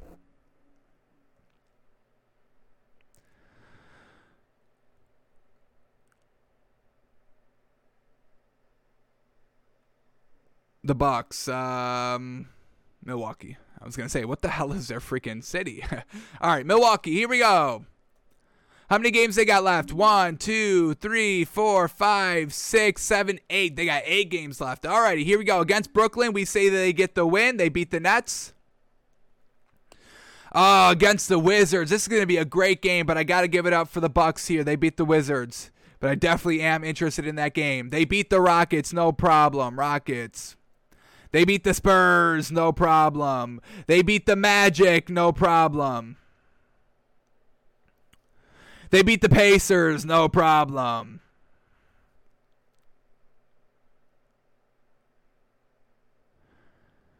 Alrighty, last two games, Miami. I'll give them a loss against Miami here. Um, just so they don't go undefeated. They possibly can, but uh, maybe they lose once against Miami. Maybe that Brooklyn they lose. So we'll give them one loss here against Miami, and then they beat Chicago. So they officially go seven and one in their last eight. All right, so let's uh, add more wins and losses for them. So they uh, will officially finish 47 and 25, which is one worse than the Nets. So uh, they can't make it up fully. So the 76ers are still at one, the Nets are still at two, and the Bucks are still at three so far. Let's see if the Knicks can catch them. I don't think they can, but let's see what they've got on their schedule just a little bit too much back here for the Knicks, I think, to be able to catch anybody. But let's see if they can kind of keep that fourth seed that they're in right now. Alrighty, here we go. The Knicks remaining schedule. How many games they got left? One, two, three, four, five, six, seven games left. Here we go. They face the Nuggets. Ooh, I love the Knicks. I can't give them a win against the Nuggets. I'm still buying this Nuggets team, even though they lost against the Lakers last night. We're counting that as a, just a little bit of an unfortunate loss. We teams have those all the time, but the Knicks bounced back from theirs. They just lost to the Suns by eight. They bounced back on the three-game winning streak. Uh, that's how we say, you know, the Nuggets did. They lost a game without Jamal Murray. They bounced back with some more wins. So I'm not worried about this Nuggets team. So unfortunately, the, the Knicks do lose against the Nuggets. Uh, they lose against the Suns. I don't think they're ready to kind of compete with them. The oh my god, a brutal schedule up here. Let's just talk. I'll just name them real quick: the Nuggets, the Suns, the Clippers, the Lakers, the Spurs, the Hornets, the Celtics. Man, oh man, a really brutal schedule here. So they lose against the Nuggets, they lose against the Suns, they lose against the Clippers. Unfortunately, I'll have them beating the Lakers. I'll give them a win there. They beat the Spurs. They beat the Hornets. And I think they beat the Celtics their last game of the season. So we'll have them, you know, getting it done in the back in the end of the season. But these three games, man, oh man, this is a tough gauntlet to run. These next three games: Nuggets, Suns, Clippers, and this is going to tell us if the Knicks are the real deal. Are they ready to kind of make that next step? Yes, they're playoff contenders, and we'll probably win the first round. But once we start to get to that second, third round, can this Knicks team can they win the series? Can they steal a couple of games? That's this is going to be determined with these next three games. All on the road as well. Jeez Louise. Alrighty, so we have the uh, Knicks finishing one, two, four, and three in their last uh, seven games here. So let's add that total to their standings currently. So they finish at 41 and th- 31. 41 and 31, which will be what the Knicks finish. Alrighty, let's go to the Hawks now. Here we go. Let's get their schedule up. Here we go. How many games do they got left on the schedule? One, two, three, four, five, six. Ooh, only six more games. But here we go against the Suns. Gonna be a good one, but I'm gonna have them losing against the Suns. Suns are the real deal. Um, so they lose against the Suns. They beat the Pacers. That's easy. Wizards. I'm going to have them split with the Wizards. They face Wizards back to back here. They split it. One win, one loss. So we had them splitting against the Wizards back to back here. Then they beat the Magic, and then they beat the Rockets. So we have them going one, two, three, four, and two in their last six games. Four and two. Alrighty. So let's add that total to their remaining standings and they will be 40 and 32. Once again, they stay at the fifth seed, so nobody has moved at all. 76ers stay at one, Nets stay at two, Bucks stay at three, Knicks stay at four, Hawks stay at five, and that brings us up to the Heat. Alrighty, here we go. Getting the Heat up.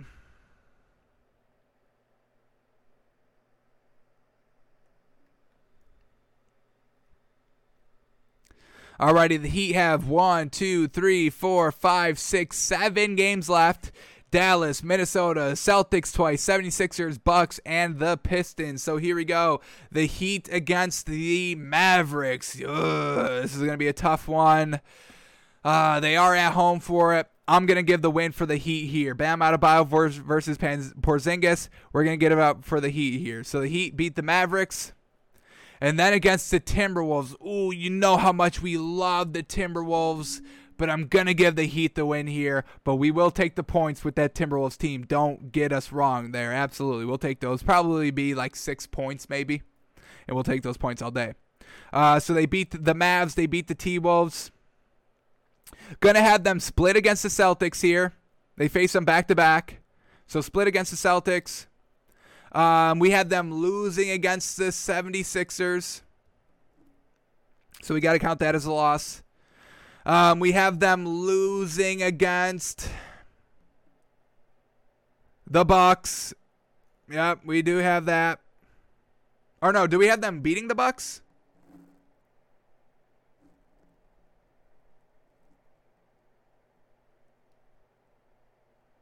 I forgot what I said. I forgot what I wrote down here. They beat the Nets, the Wizards, the Rockets. Did we count it as that Miami their the game that they lose? I think we did give them the win. I think we did give Miami the win there. Alrighty, so let's give Miami the win here against the Bucks. They beat the Bucks.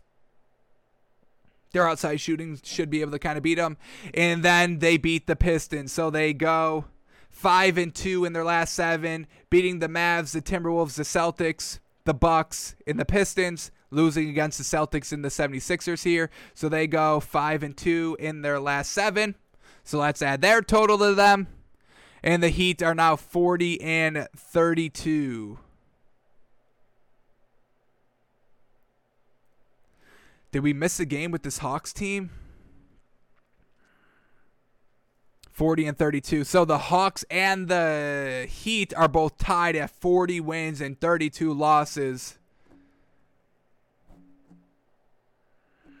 Um, don't know who has the tiebreaker between these two teams. They don't face each other in those kind of final eight games, so we'll see how it is. We'll just kind of leave it at the Hawks at five and the Heat at six, both in this kind of play-in tournament. All right, let's go to the Celtics now at number seven. What is their schedule looking like remaining?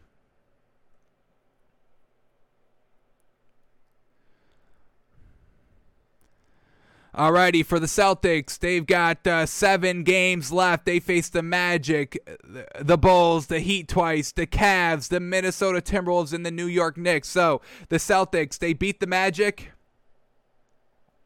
They beat the Bulls. We have them splitting against Miami. Uh, they beat the Cavs, no problem. Do they beat the Timberwolves? I have the Timberwolves beating one of these teams here, and I'm going to have them beating the Celtics. So they lose against the T Wolves. And we have the Knicks beating the Celtics. So we've got the Celtics losing to the Knicks there. So the Celtics go one, two, three, four, and three in their last seven. Which brings them to 38 wins and 36 losses. So they will be the seventh seed. The Heat and the Hawks still having the same record. Maybe one's five, maybe one's six. But the main story is that they're five and six, and they're both in the playoffs, not in the play-in tournament. So the Celtics will be in the play-in tournament. Now the Hornets at number eight now. Alrighty, let's get their schedule up. Will a team switch positions here in the final eight games? Has not seen like it yet, but we've still got more to go. Here we go. This Hornets team, how many games they got left? Jeez, they got Detroit, Chicago, Magic, Pelicans, Nuggets, Clippers, Knicks, and Washington. They've got eight games remaining. So here we go. The Hornets, they beat the Pistons. They beat the Bulls. They beat the Magic. Uh, can they beat the Pelicans? I wish they can, man. I do think they can do that. I do think they can do that. Do we give them the win? Uh, let's give them a loss there. We're going to give them a loss against the Pelicans. Uh, they lose against the Nuggets. They lose against the Clippers. We have them losing We had them losing against the Knicks, unfortunately. And then what do we have against the Wizards? What do we got the Wizards? We didn't do the Wizards yet? Alrighty, so Hornets, Wizards. Gonna have to give it up for this Hornets team. Gonna give the Hornets the win over the Wizards there. So the Hornets finish one, two, three, four, and four in their last eight games. Alrighty, let's go to the, let's go and add that to their total. So they finish with 35 wins and 37 losses, staying at number eight here. Now the Pacers up next at number nine.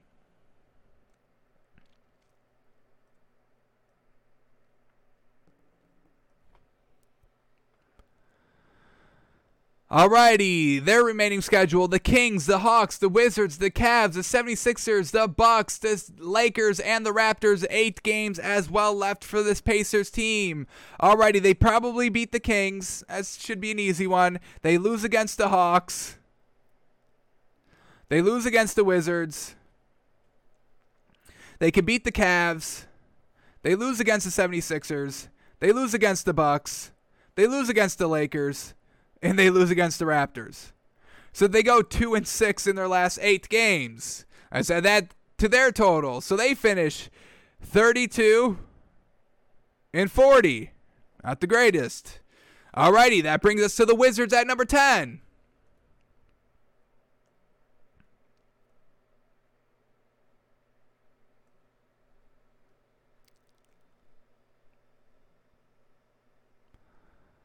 Alrighty, Wizards remaining schedule: Bucks, Raptors, Pacers, Hawks twice, Cavs in the Hornets. Seven games left. Alrighty, they lose to the Bucks. Uh, what do we say about the Raptors? Did we get to them yet? We did not get to them. So I'm going to say that they beat the Raptors. We're giving the Wizards the win over the Raptors. They beat the Pacers. we'll have them. Do we have them split against the Hawks? Yes, we do. All right, split against the Hawks. Uh, they beat the Cavs. And what do we say about the Hornets? I think we had them beating the Wizards. We did, unfortunately. So they do lose against the Hornets. Alrighty, so they finish uh, four and three in their last seven. So let's add up their total. And the Wizards will finish 34 and 39. Is that right? 38, 34 and 38 and they would move up to that ninth seed. So they go to the ninth seed. Pacers fall to the tenth seed. But let's see if this Raptors and Bulls team can get into the play-in tournament now. So let's go to the Raptors at number 11. A lot of work to be done, but let's see what the remaining schedule is looking like.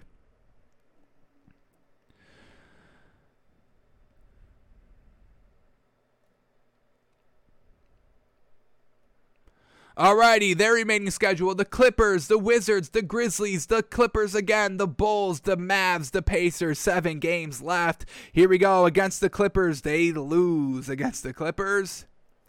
Uh, we have them losing against Washington, the Wizards. Uh, I gotta say they lose against the Grizzlies as well. They lose against the Clippers as well. I can't even have them splitting against the Clippers. Um, I'll have them beating the Bulls, but Zach LaVine's probably going to be back at that time, so a big matchup for both of these teams. But we'll give the Raptors the benefit of the doubt in the head-to-head matchup. Mavericks will have them beating the Mavs, give them an extra win, and then we'll have them beating the Pacers as well.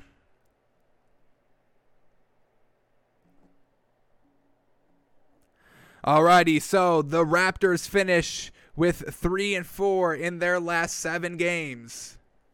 So let's add that total. Is it going to be enough to get into the play-in tournament?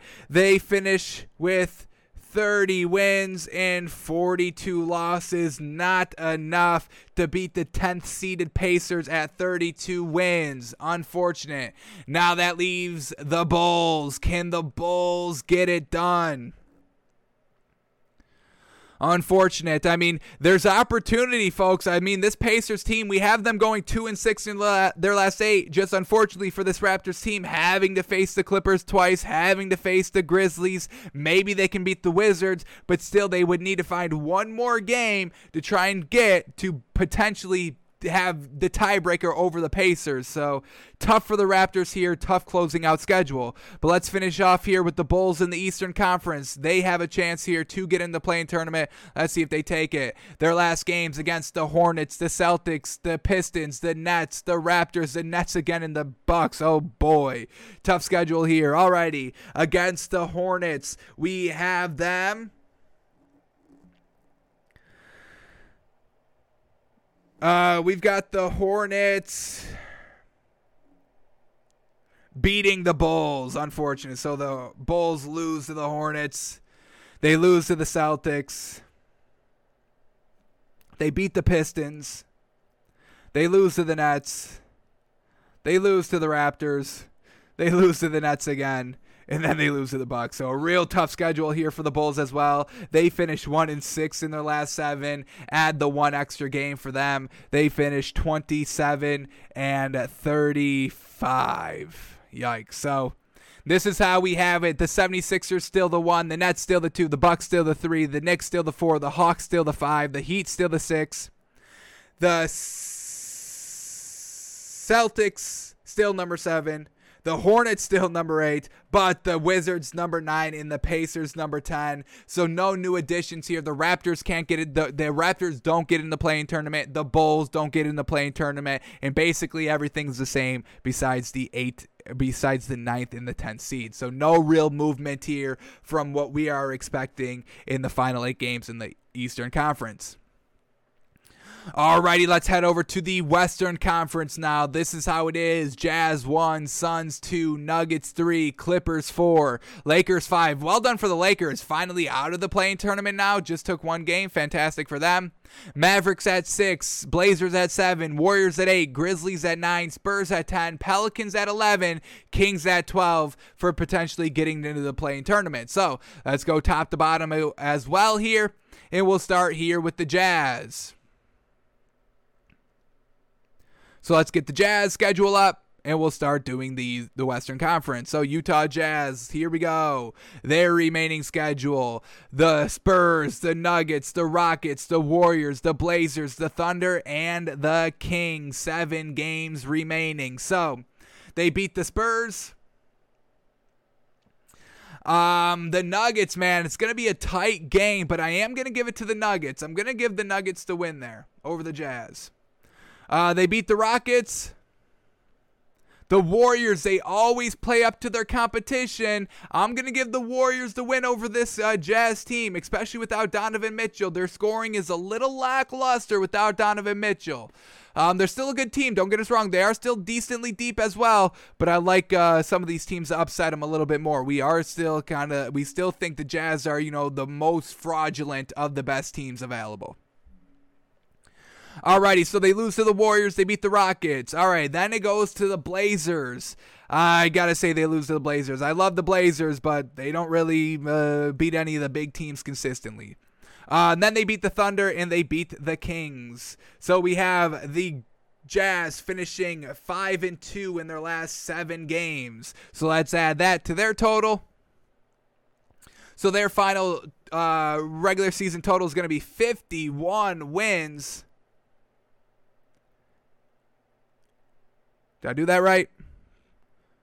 52 wins and 20 losses. The best record in the NBA, uh, where we had the 76ers finishing first in the East at 51 and 21. So they would have that one game over the Eastern Conference of the 76ers. So well done. Jazz finished 52 and 20. Alrighty, now let's go to the Suns now. Can they get it done? Only a half a game back from this Jazz team. Let's see what their schedule is looking like.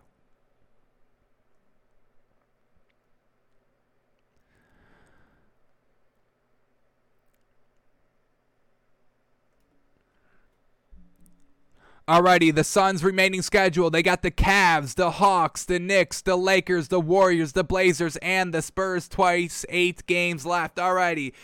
Here we go. The Suns, they beat the Cavs. No problem. The, uh, the Suns, I gotta say, did we say they beat the Hawks? Yes, we did. Alrighty, so they beat the Hawks. The Knicks, we have them beating the Knicks. We have them beating the Lakers. We're going to have them beating the Warriors. We're going to have them beating the Blazers. And we're going to have them beating the Spurs twice. They round out the final the final 8 games with all wins. Maybe they lose against the Warriors of the Blazers, maybe.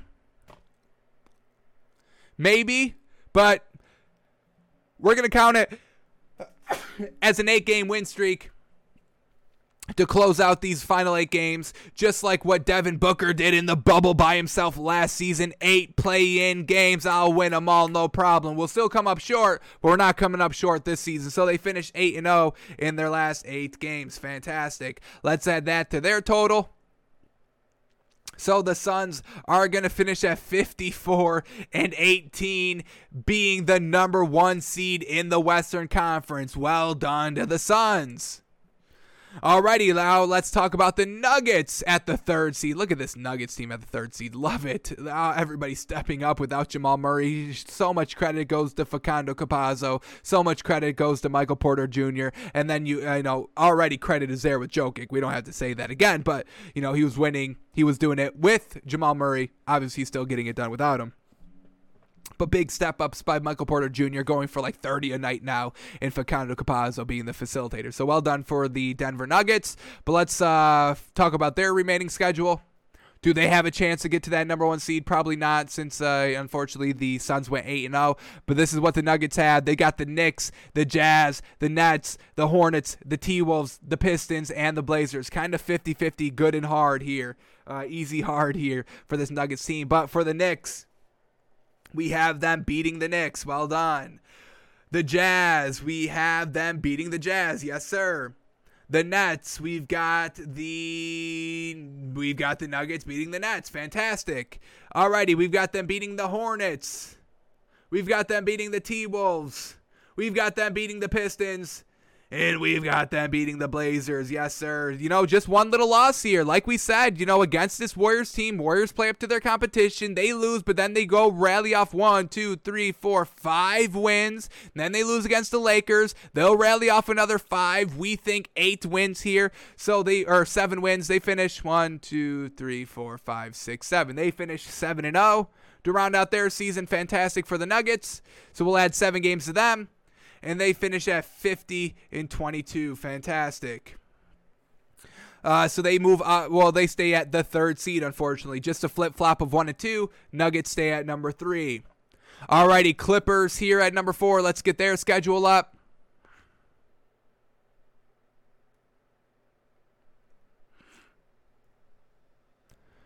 Alrighty, for the Clippers, their remaining schedule the Raptors, the Lakers, the Knicks, the Raptors again, the Hornets, the Rockets, the Thunder. Real easy schedule here. So they go and beat the Raptors, they beat the Lakers, they beat the Knicks, they beat the Raptors again, they beat the Hornets, they beat the Rockets. They beat the Thunder. They go 7 and 0. 7? 1, 2, 3, 4, 5, 6, 7 and 0.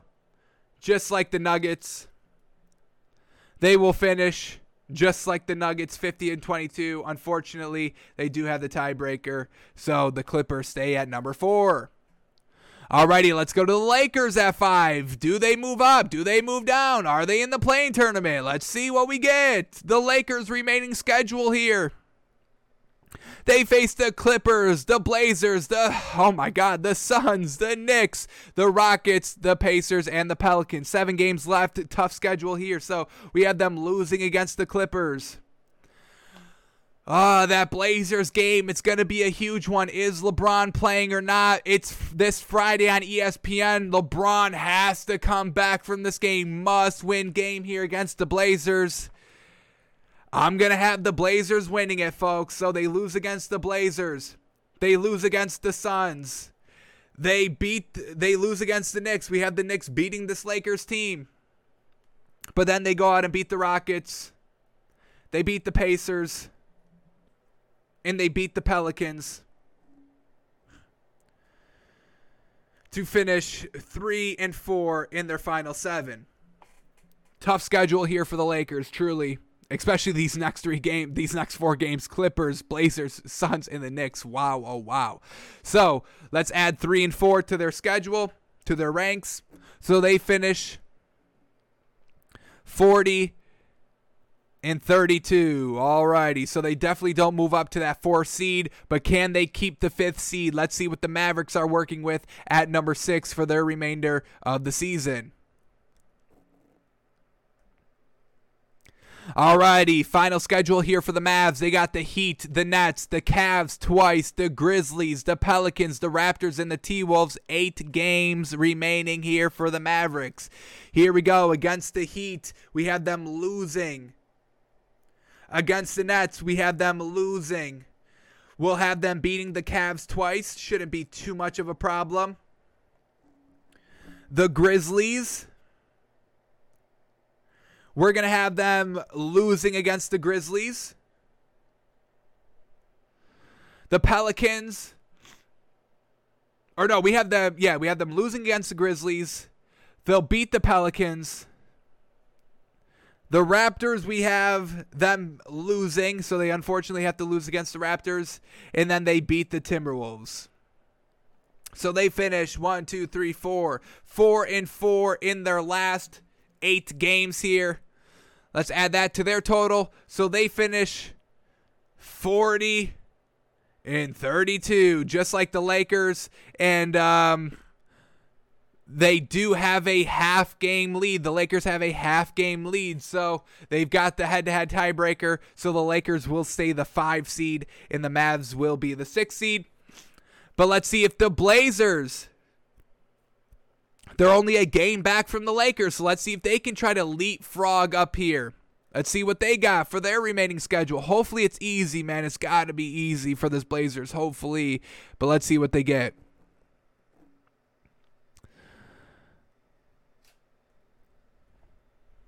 Our camera just died, unfortunately, so hopefully uh, the frozen screen, the last image isn't anything wild. But here we go. The Blazers, their remaining schedule. The Cavs, the Lakers, the Spurs, the Rockets, the Jazz, the Suns, the Nuggets. Seven games left remaining. Alrighty. The Blazers, they beat the Cavs. They beat the Lakers. They beat the Spurs. They beat the Rockets.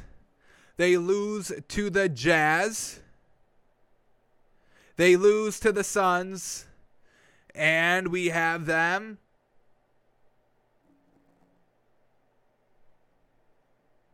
Oh, we have them. Uh, yeah, we have them uh, losing against the Blazer or the Nuggets as well.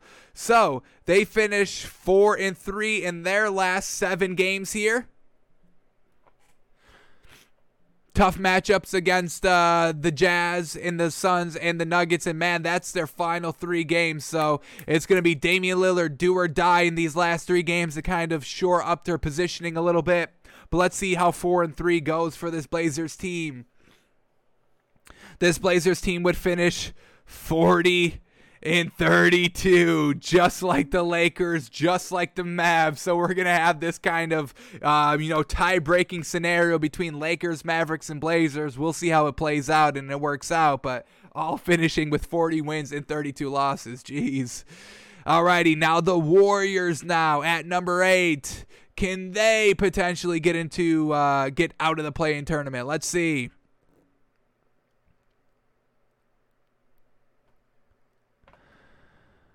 Uh, the Warriors, the Warriors. Why am I blanking on their city? Golden State. There we go. Alrighty.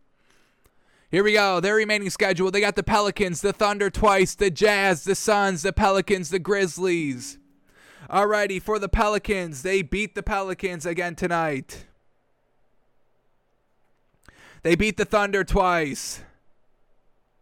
They lose against the Jazz. No, no, we have the Warriors beating the Jazz. Wow. Alrighty. Uh, the Suns, they lose against the Suns. They beat the Pelicans again. Wow, they faced them twice in these final eight games. And then the Grizzlies, we are going to have them beating the Grizzlies. Alrighty, well done for this Warriors team, finishing 6 and 1 in their last 7. Just losing against the Suns there. So let's add six and one to their record. They will finish at 39 wins and 33 losses, so they will be in the play-in tournament here, stay, staying at number eight. Really not able to kind of move up too much here. So Warriors stay at number eight. Then we get the Grizzlies. What can they do at number nine? They've been up and down, one game above, two games below, two games above, three games above 500 all season long. Let's see how they finish out these last couple of games here. They've got the T Wolves, the Pistons, the Raptors, the Pelicans, the Mavericks, the Kings twice, and the Ra- and the Warriors. Eight games left remaining, really easy schedule. So they can beat the T Wolves. They can beat the Pistons. They beat the Raptors. They beat the Pelicans. They beat the Mavericks. Did we have them beating the Mavericks? Yes, we do. They beat the Mavs. They beat the Kings twice. And we had the Warriors beating the Grizzlies. So we've got the they lose against the Grizzlies. They lose against the Warriors. So they go 7 and 1 in their last 8 games. Well done for the Grizzlies. Let's add that to their final total. So they will finish at 30 nine and 33. Jeez Louise, just like the Warriors. So we'll see who has the game break there. And it looks like it's the Grizzlies will probably move into that eighth seed, but they're both eight and nine. Let's see if the Spurs can do anything here at the 10th seed to move up a little bit or just kind of stay at that number 10 seed for the play-in tournament. So let's go to San Antonio here.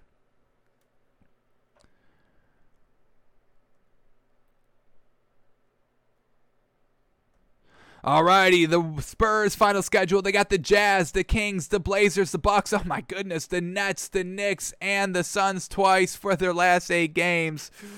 Alrighty, so they Spurs they lose against the Jazz. They beat the Kings. They lose against the Blazers. They lose against the Bucks. They lose against the Nets. They lose against the Knicks. They lose against the Suns twice. Jeez. So they finish. Ah, oh, man, they finish one in seven in their last eight games. Jeez. That's gonna, you know, open. That's gonna leave a place for the Pelicans or the Kings if they can get it done. So the Spurs, their final record will be thirty-two and forty. Yikes. Alrighty, Pelicans at number 11. There is opportunity here to squeeze in the play in tournament. Let's see if they can take advantage with the remaining schedule. Alrighty, the Pelicans, they got the Warriors, the 76ers, the Hornets, the Grizzlies, the Mavericks, the Warriors, the Lakers in their last seven games against the Warriors. We have them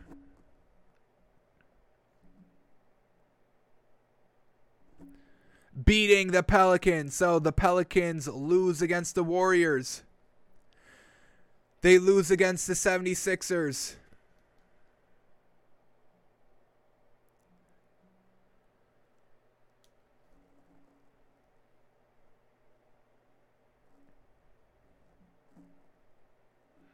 They beat the Hornets. The Grizzlies. They lose against the Grizzlies. The Mavericks. They beat the Mavericks. The Warriors.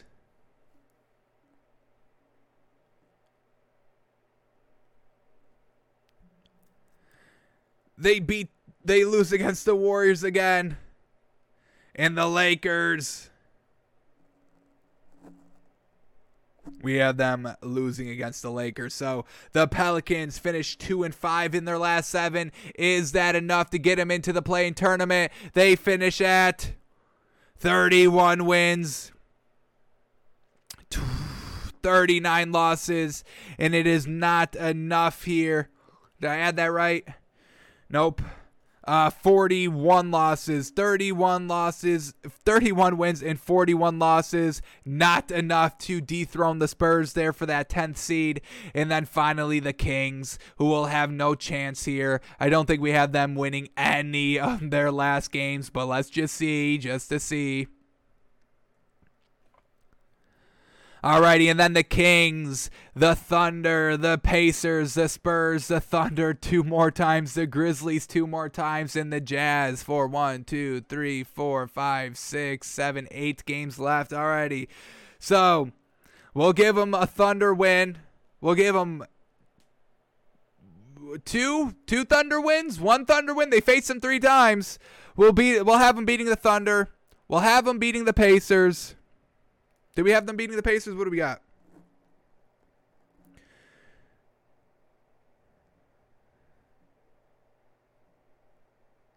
Oh, we said they beat the Kings, so Pacers beat the Kings. Uh, the Spurs. They beat the Kings, so they lose against the Spurs.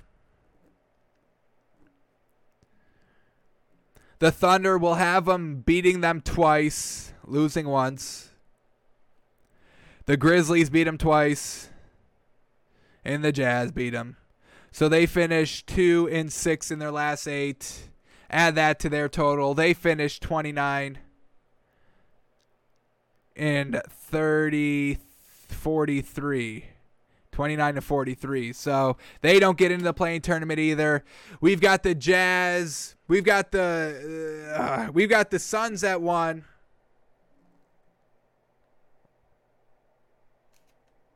The Jazz at two.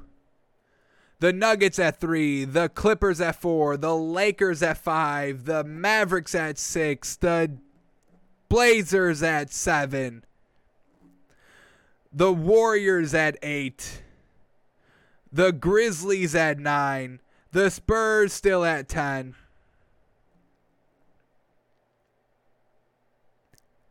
And that is it. Pelicans, Kings do not get in the top 10. So, not a lot of movement here in the Eastern Conference. Just the Wizards move to 9, Pacers fall to 10. And in the Western Conference, the Suns go to 1, the Jazz go to 2. That is all the movement that we really have here in the final remaining games here. So, unfortunately, for the Raptors, the Bulls, the Pelicans, and the Kings, you tried. It's not working out. Alrighty, that is going to do it for us today. Thanks for tuning in. Thanks for watching. We are late as late can be, so we will be out of here. Thanks for watching. We're back tomorrow.